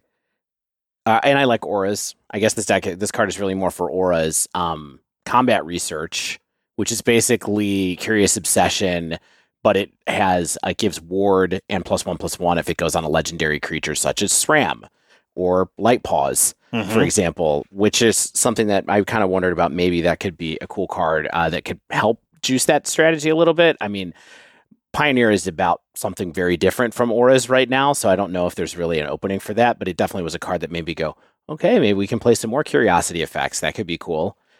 Actually, one card I wanted to talk about just in general is Impulse. Mm, yeah, yeah. Let's, let's talk Impulse. That's a card that I'm hyped about. Again, my 1997 heart is warming to it. I don't think it's powerful enough for modern, like by a long shot at this point, but I, I wonder a little bit. It's definitely a card that I it kind of felt like they felt like was too powerful forever to print, and now suddenly it's just in this set. Impulse is literally literally just one more card than anticipate, right? Yeah, I mean in terms of the ones you look at. Correct. Okay. And anticipate was randomly played randomly. Yeah, I mean this was a huge staple when it came out there there this was like in the one of the original kind of Draw-Go style not Draw-Go style decks but like tempo you know there's this card called ophidian that when you hit somebody with it you got to draw a card. And basically it was a mono blue deck where you would get to kind of tempo people and always try to force your ophidian through and impulse was a huge part of making sure you had the right answer at the right time. Now it was the only card at the time that was sort of this thing right? It wasn't brainstorm it was after brainstorm had been legal. This is what we had after people decided brainstorm was too good basically. And um, I don't know. I, I used to love playing with it. I kind of felt like maybe maybe there's a shot that it could be something in Pioneer, but I'm not totally sure.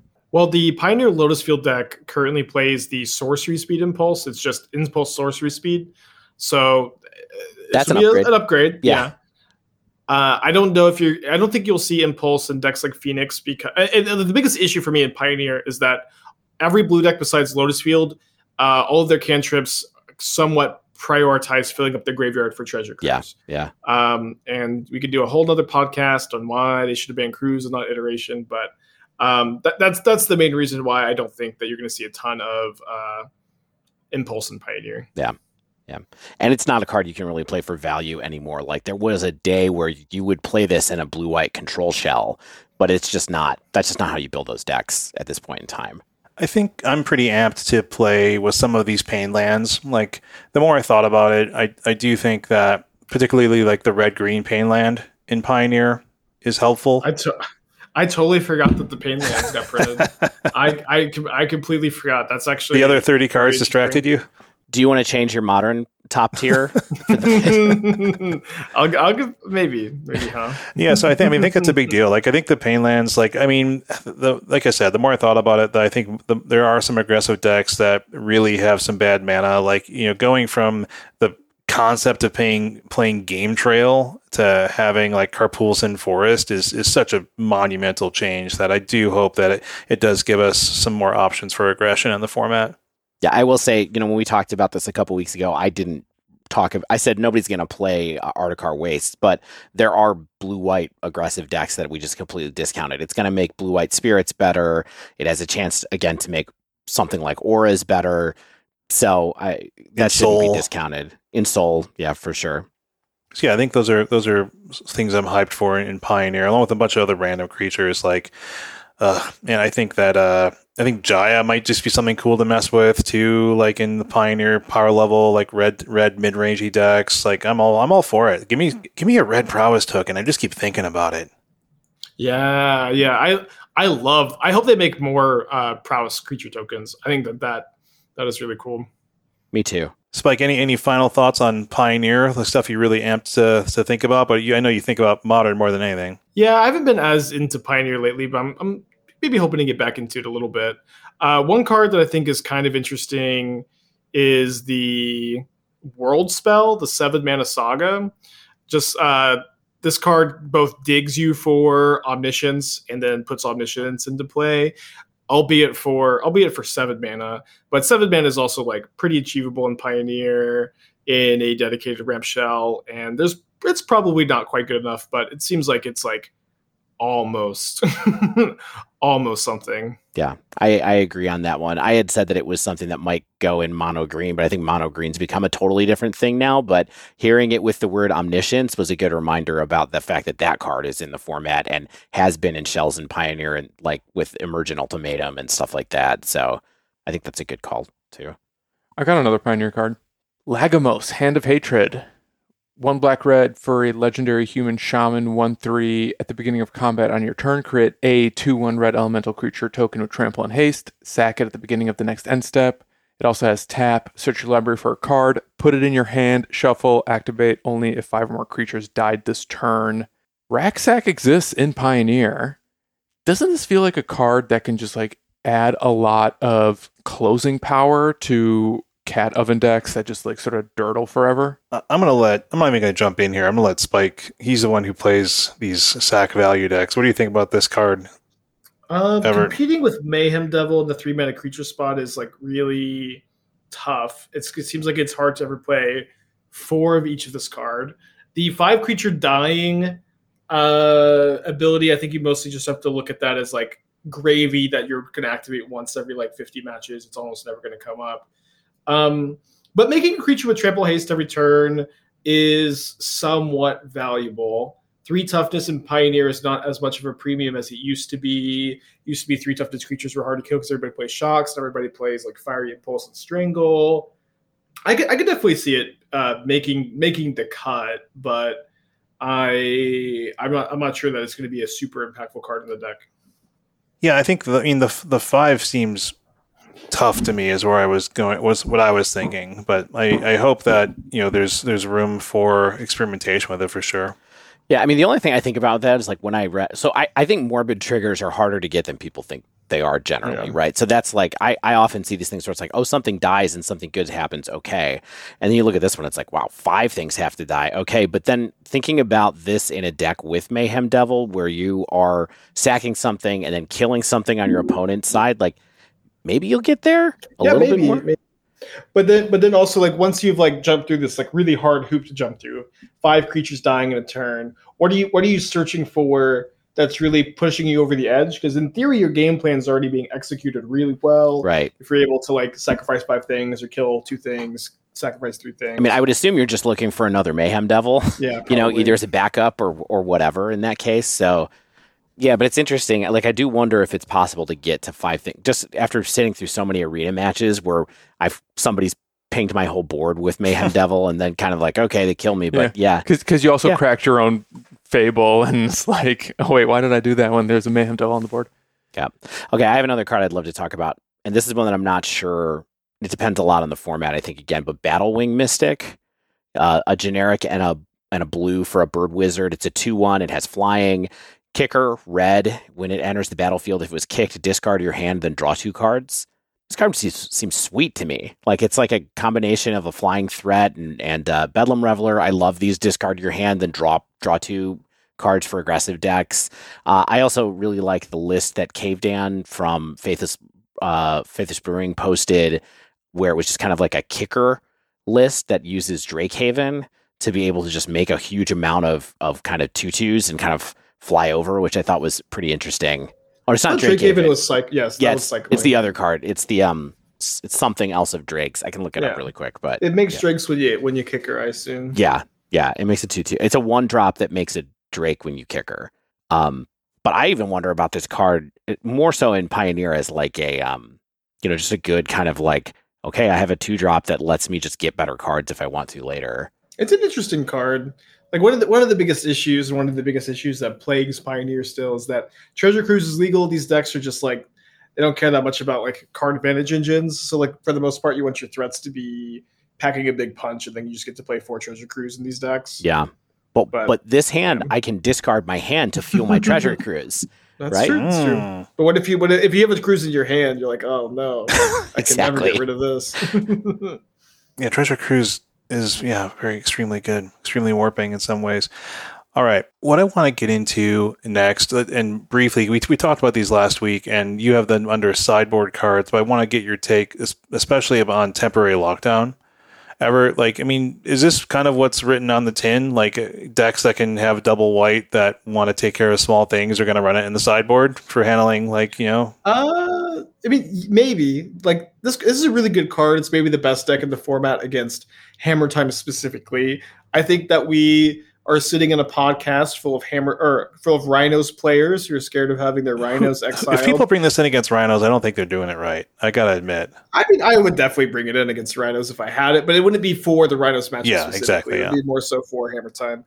Um, I think this card's fine. I think that one interesting spot for it is like Esper Reanimator because it is just like two mana, get rid of all of your graveyard hate. Um, and you know, in a deck that's already playing white, so that, that's kind of interesting. Um, I, I again, I, I think the card is just like mostly fine, and like one of the big issues I have with it is that white decks like Omnath, white decks like Reanimator, like white decks like Blue White Control are all already pretty good against Hammer Time. So they're I don't think that they're going to likely need this like drastic measure, if that makes sense. Sure. I mean, I do. I do fear for some of our like Yogg friends out there because I don't think it's particularly great card. You want you want to see that cast against you. Yeah, it's really good against them. And what about Karn Sylex? Like, I don't think it's like breaking the format wide open, but I think it's basically it's going to be in most Karn Karn sideboard wish boards. But I don't know if there's anything more to say than that. Yeah, that's kind of where I had it. It's definitely like one of the harder cards to evaluate. Where I, I've like never played with Pernicious Deed outside of Cube. I've always rated it like somewhat low in Cube. It's not like a super high pick for me. Um, and I think that this is definitely the kind of card that you might play with. It might be like really surprised with its power level. You might find a more interesting aspect or more interesting application for it than just a Karn the Great Creator tutor target. But it does seem like a great Karn the Great Creator tu- tutor target. And I, I also feel like they do this sometimes where they know that this is a modern Karn the Great Creator tutor target, so they name it Karn Sylex. You know, I think this is on purpose. Yeah. Does this the one thing that we didn't talk about with this last week is is that first sentence ever really good or important? Like I I don't know if it I was thinking about I mean it just it turns off fetch lands, you know, but it's like do we care by the time we're tutoring this up and playing Uh, it, it? stop, stops Yawgmoth's ability, which is really big. Yep. Um, I think that in the context of modern, at least, like Fetchlands and Yawgmoth are the main applications. Because there's not that many yeah. Phyrexian mana spells for it floating around right now, even No, they're all banned. the good ones. All the good ones, yeah. All right.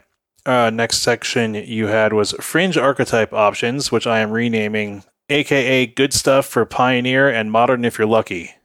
And Yeah, I think that's a really good way to put it. um, the card that I'm kind of most excited about in this section is Serra Paragon. Uh, it's two white white for an angel three floor three four with flying. Once during each of your turns, you may play a land card from your graveyard or cast a permanent spell with mana value three or less from your graveyard. If you do, uh, that card gains when this permanent is put into a graveyard from the battlefield. Exile it and you gain two life.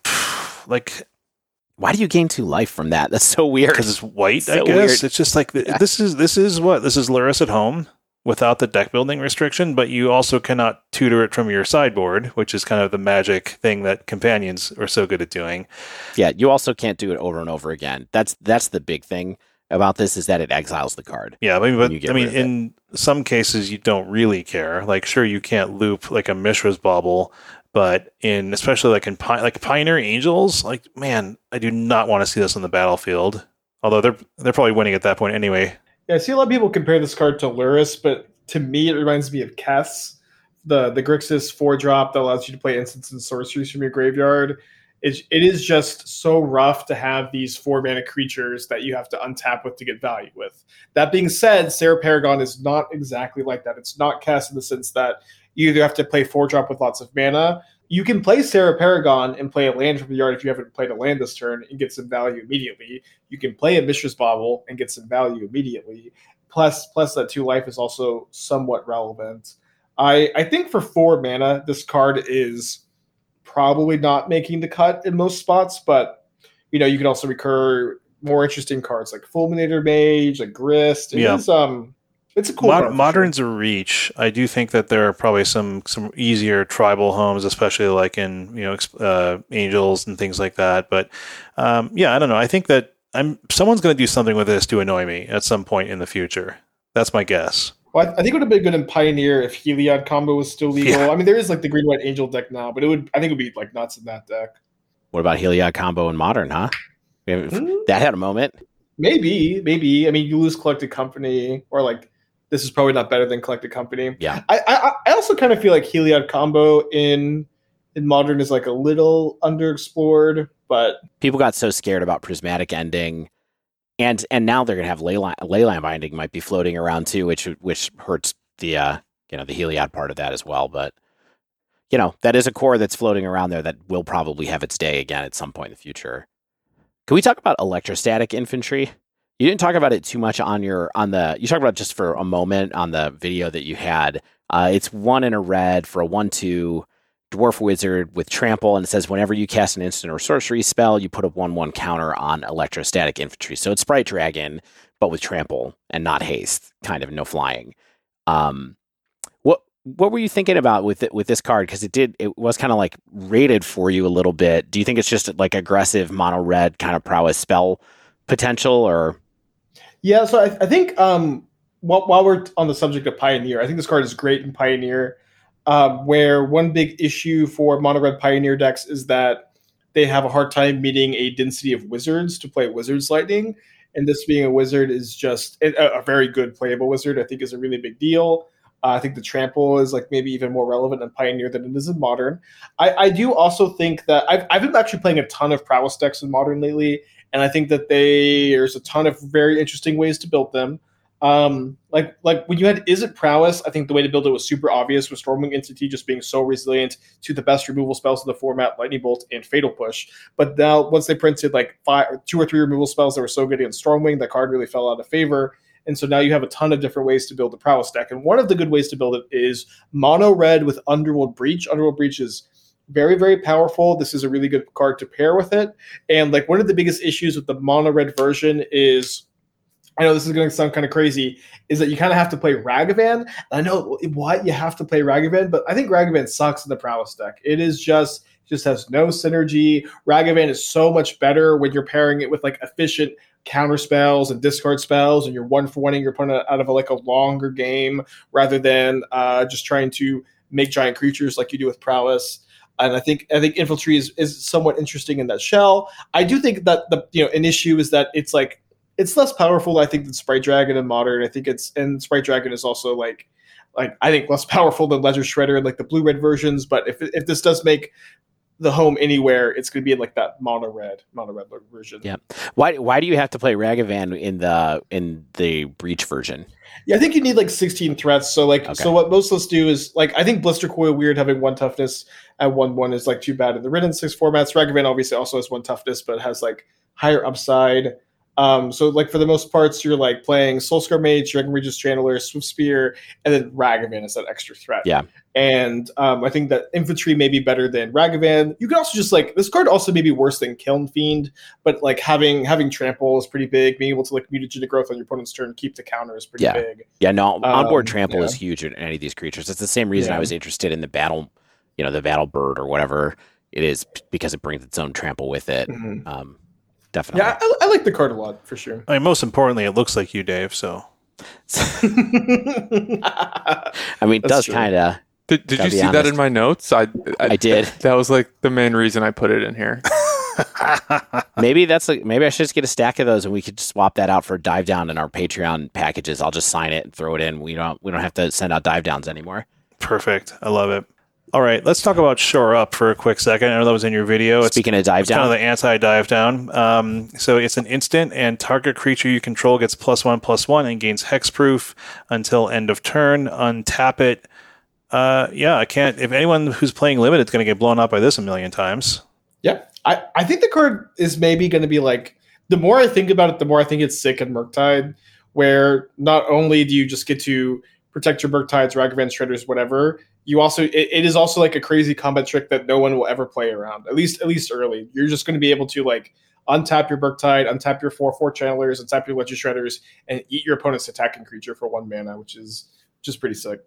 Interesting. I'm not sure that's going to make the cut, but I like the more I think about it, the more I like uh, Shore Up. I'm like even like higher on it now than I was when I recorded the video. So it's really the untapped part of it that is in, mo- the most interesting to you. I think That's, it's a combination. Yeah. Like plus one, plus one, hexproof, untapped. Like all three things at once is pretty good. yeah, it's a nice extra piece that uh, dive down itself doesn't have, right? Like dive down just saves your creature, but this lets you turn that this card into some other value if you're kind of in a situation where you need to. So that makes a ton of sense. What are your thoughts on changing the name of the podcast if Shore Up ends up becoming just like a staple in uh, all That's the that's our secondary podcast. We we've purchased too many plastic deck boxes to ever do that. Oh my Like, gosh, yeah, the deck. Do you see my hat? Do you see my hat ever? Yeah.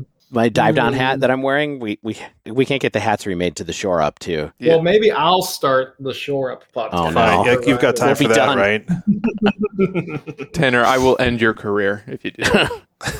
That. I'll pay them double. I'll pay you double. By the way, we need to send you 200 deck boxes to Yeah. give to all your friends and family because Please take these My deck wife is gonna My kill wife wants them out of here. Yeah. Man, while we're on cards, I actually kind of want to play Ghitu Amplifier. oh, I like that One in a red. I mean, because one in a red, uh, human wizard, one two, kicker, two in a blue. Uh, if it's one in ETBs, if it's kicked, you return target creature and opponent controls to its owner's hand. Uh, more, perhaps most importantly, whenever you cast an instant or sorcery spell, Ghitu Amplifier gets plus two, plus zero. So this is basically f- a worse festival crasher, unless you're playing. Is it right? I don't know what Festival Crasher Festival- does. I was thinking worse Kiln Uh, Festival Crasher is a one three, uh, but does not have the kicker. Mhm. I So- see. Well, what's the what's the creature types on that? Because Human Devil. Wizard is also super Yeah, relevant. so It's yeah, this, devil. this is definitely a wizard, like is Mm. it wizards type thing? I think, or like a a, a red aggressive Yeah. deck maybe because Festival Crasher is kind of what is used in uh, the Pauper mono red decks right now.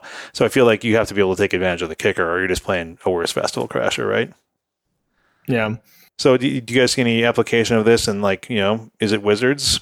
Yeah, I think in Pioneer, like it gives you that can, can give you that density of wizards for Wizards Lightning.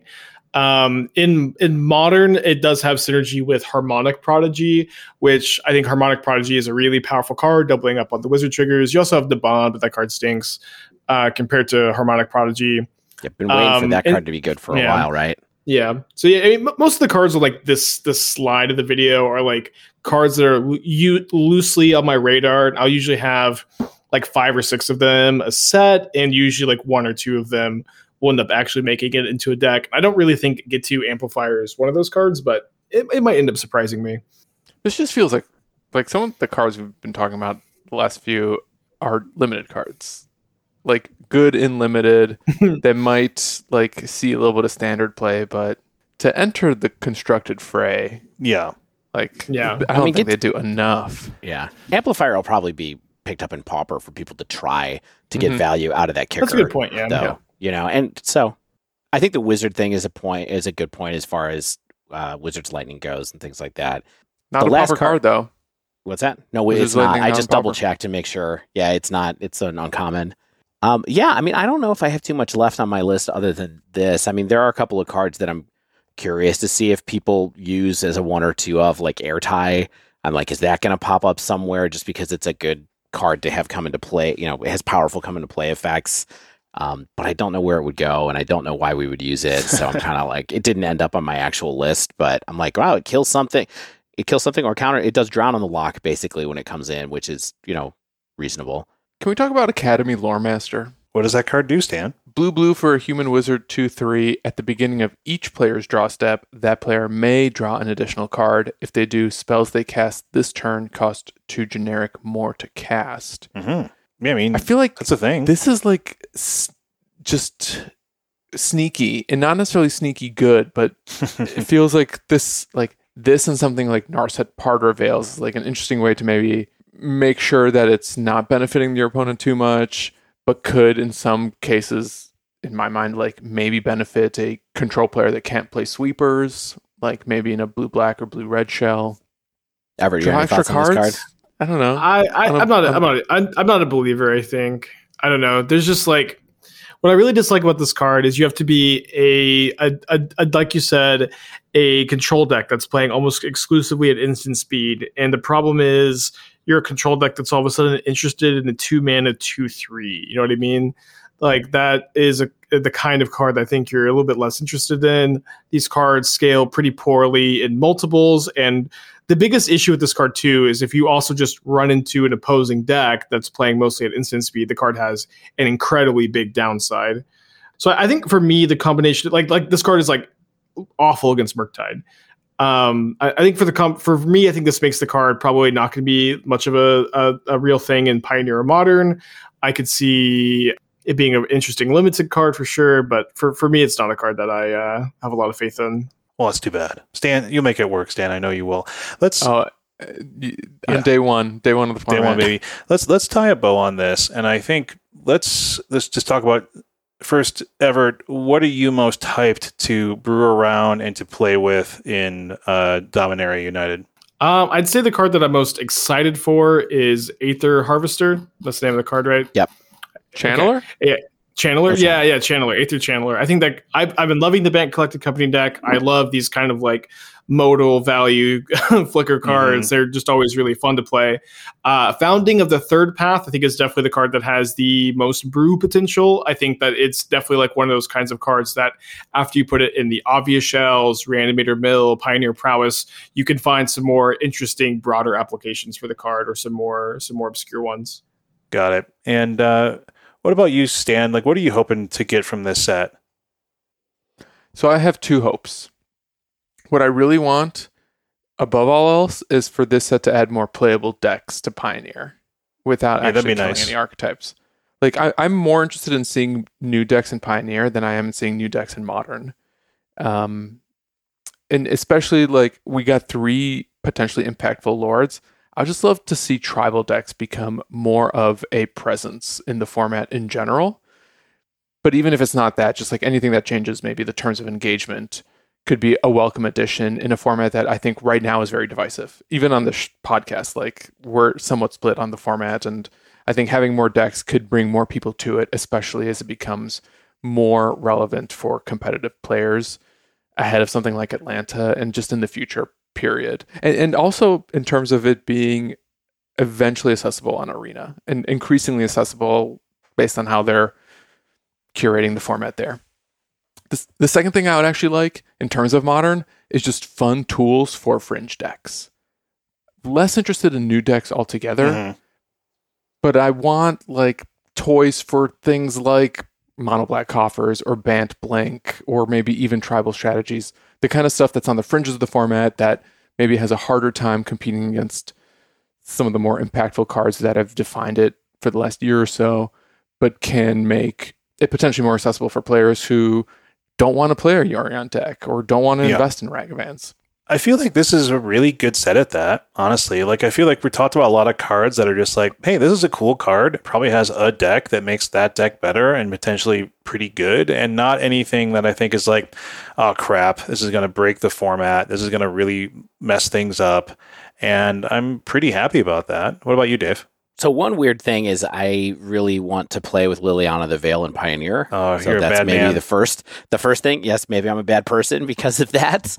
And then I guess the other thing is just to really see what happens with um, with leyline binding. That's the thing that's the most interesting to me is to see like as that permeates through the format, if it really is as powerful as it is, if people start trying to do weird things to be able to play the card. Like totally agree with what you said, Evart, about not really being able to brew around removal, but I'll be curious to see if people just try to stretch a little bit more than they should to be able to use yeah, it. Yeah, yeah, I think so. Yeah, it's funny. It's like we could just see Blood Moon get actually better as everyone's yeah that's the weird thing that would be that would be so good that would be so nice i didn't think i'd ever say that but i miss blood moon just play rhinos so, uh, Evart, thanks again as always for being on the pod. It's been too long. We'd love to get you on for a strategy episode. You know, maybe some of your new brews that you come up with that are doing well in the coming weeks. Once we uh, get Dominaria United, we can have you back on when you have some time. Uh, until then, where can people find you on the internet if they've somehow listened to our podcast but never heard of you? Where are you? Oh, I'm on uh, Twitch and YouTube uh, under the name Aspiring Spike, and then I use my uh, birth name on Channel Fireball, soon to be TCG player Evart Moughon. Oh yeah, I forgot they got they got purchased. Soon to be eBay, you mean? Well, we'll see. soon to be uh, Aspiring Spike Incorporated. I yeah. think. Yeah. Well, no, we're buying eBay. yeah, a subsidiary of the Dive Down podcast. We're working on it. Everett, it was great to see you. Hopefully, uh, I, I came on in the middle of you guys talking about Atlanta, but hopefully we can catch up down there at some point if there's a little bit of time. Yeah, I'm, more, I'm way more interested in the gathering than the Magic in Atlanta. I'll tell you what, because I don't think I'll be playing much. I'm just gonna be with the microphone in my hand. I'll I'll try to be there if I'm not uh, queued, but if I'm queued, I'll definitely be there. And that wraps up this week's show. If you haven't yet, make sure you subscribe to our podcast so you get the latest episodes as soon as they come out. And if you use Apple Podcasts, please leave us a rating and review. Of course, make sure you're following Jesse on Twitter at Titty Pills and Aspiring Spike, wherever aspiring spikes are served. If you'd like to submit a question to our podcast, or just reach out to us in general, you can tweet at the dive down all one word or email the dive down at gmail.com. If you'd like to support the show, you can do so over at patreon.com slash the dive down. Shout out to ManaTraders for sponsoring the dive down. If you use promo code the dive down 15, all one word, it will get you 10% off your first two months of renting Magic Online cards. And also get some amazing shaving soaps, body soaps, fragrances, and more at Barrister and Mann using the Dive Down 15 to get 15% off your first order. And as always, save some money on paper cards over at Nerd Rage Gaming with code DIVE8 for 8% off your order there. Special thanks to the bands Nowhere and Spaceblood for letting us use their music. And until next week, get out there and have a happy Labor Day!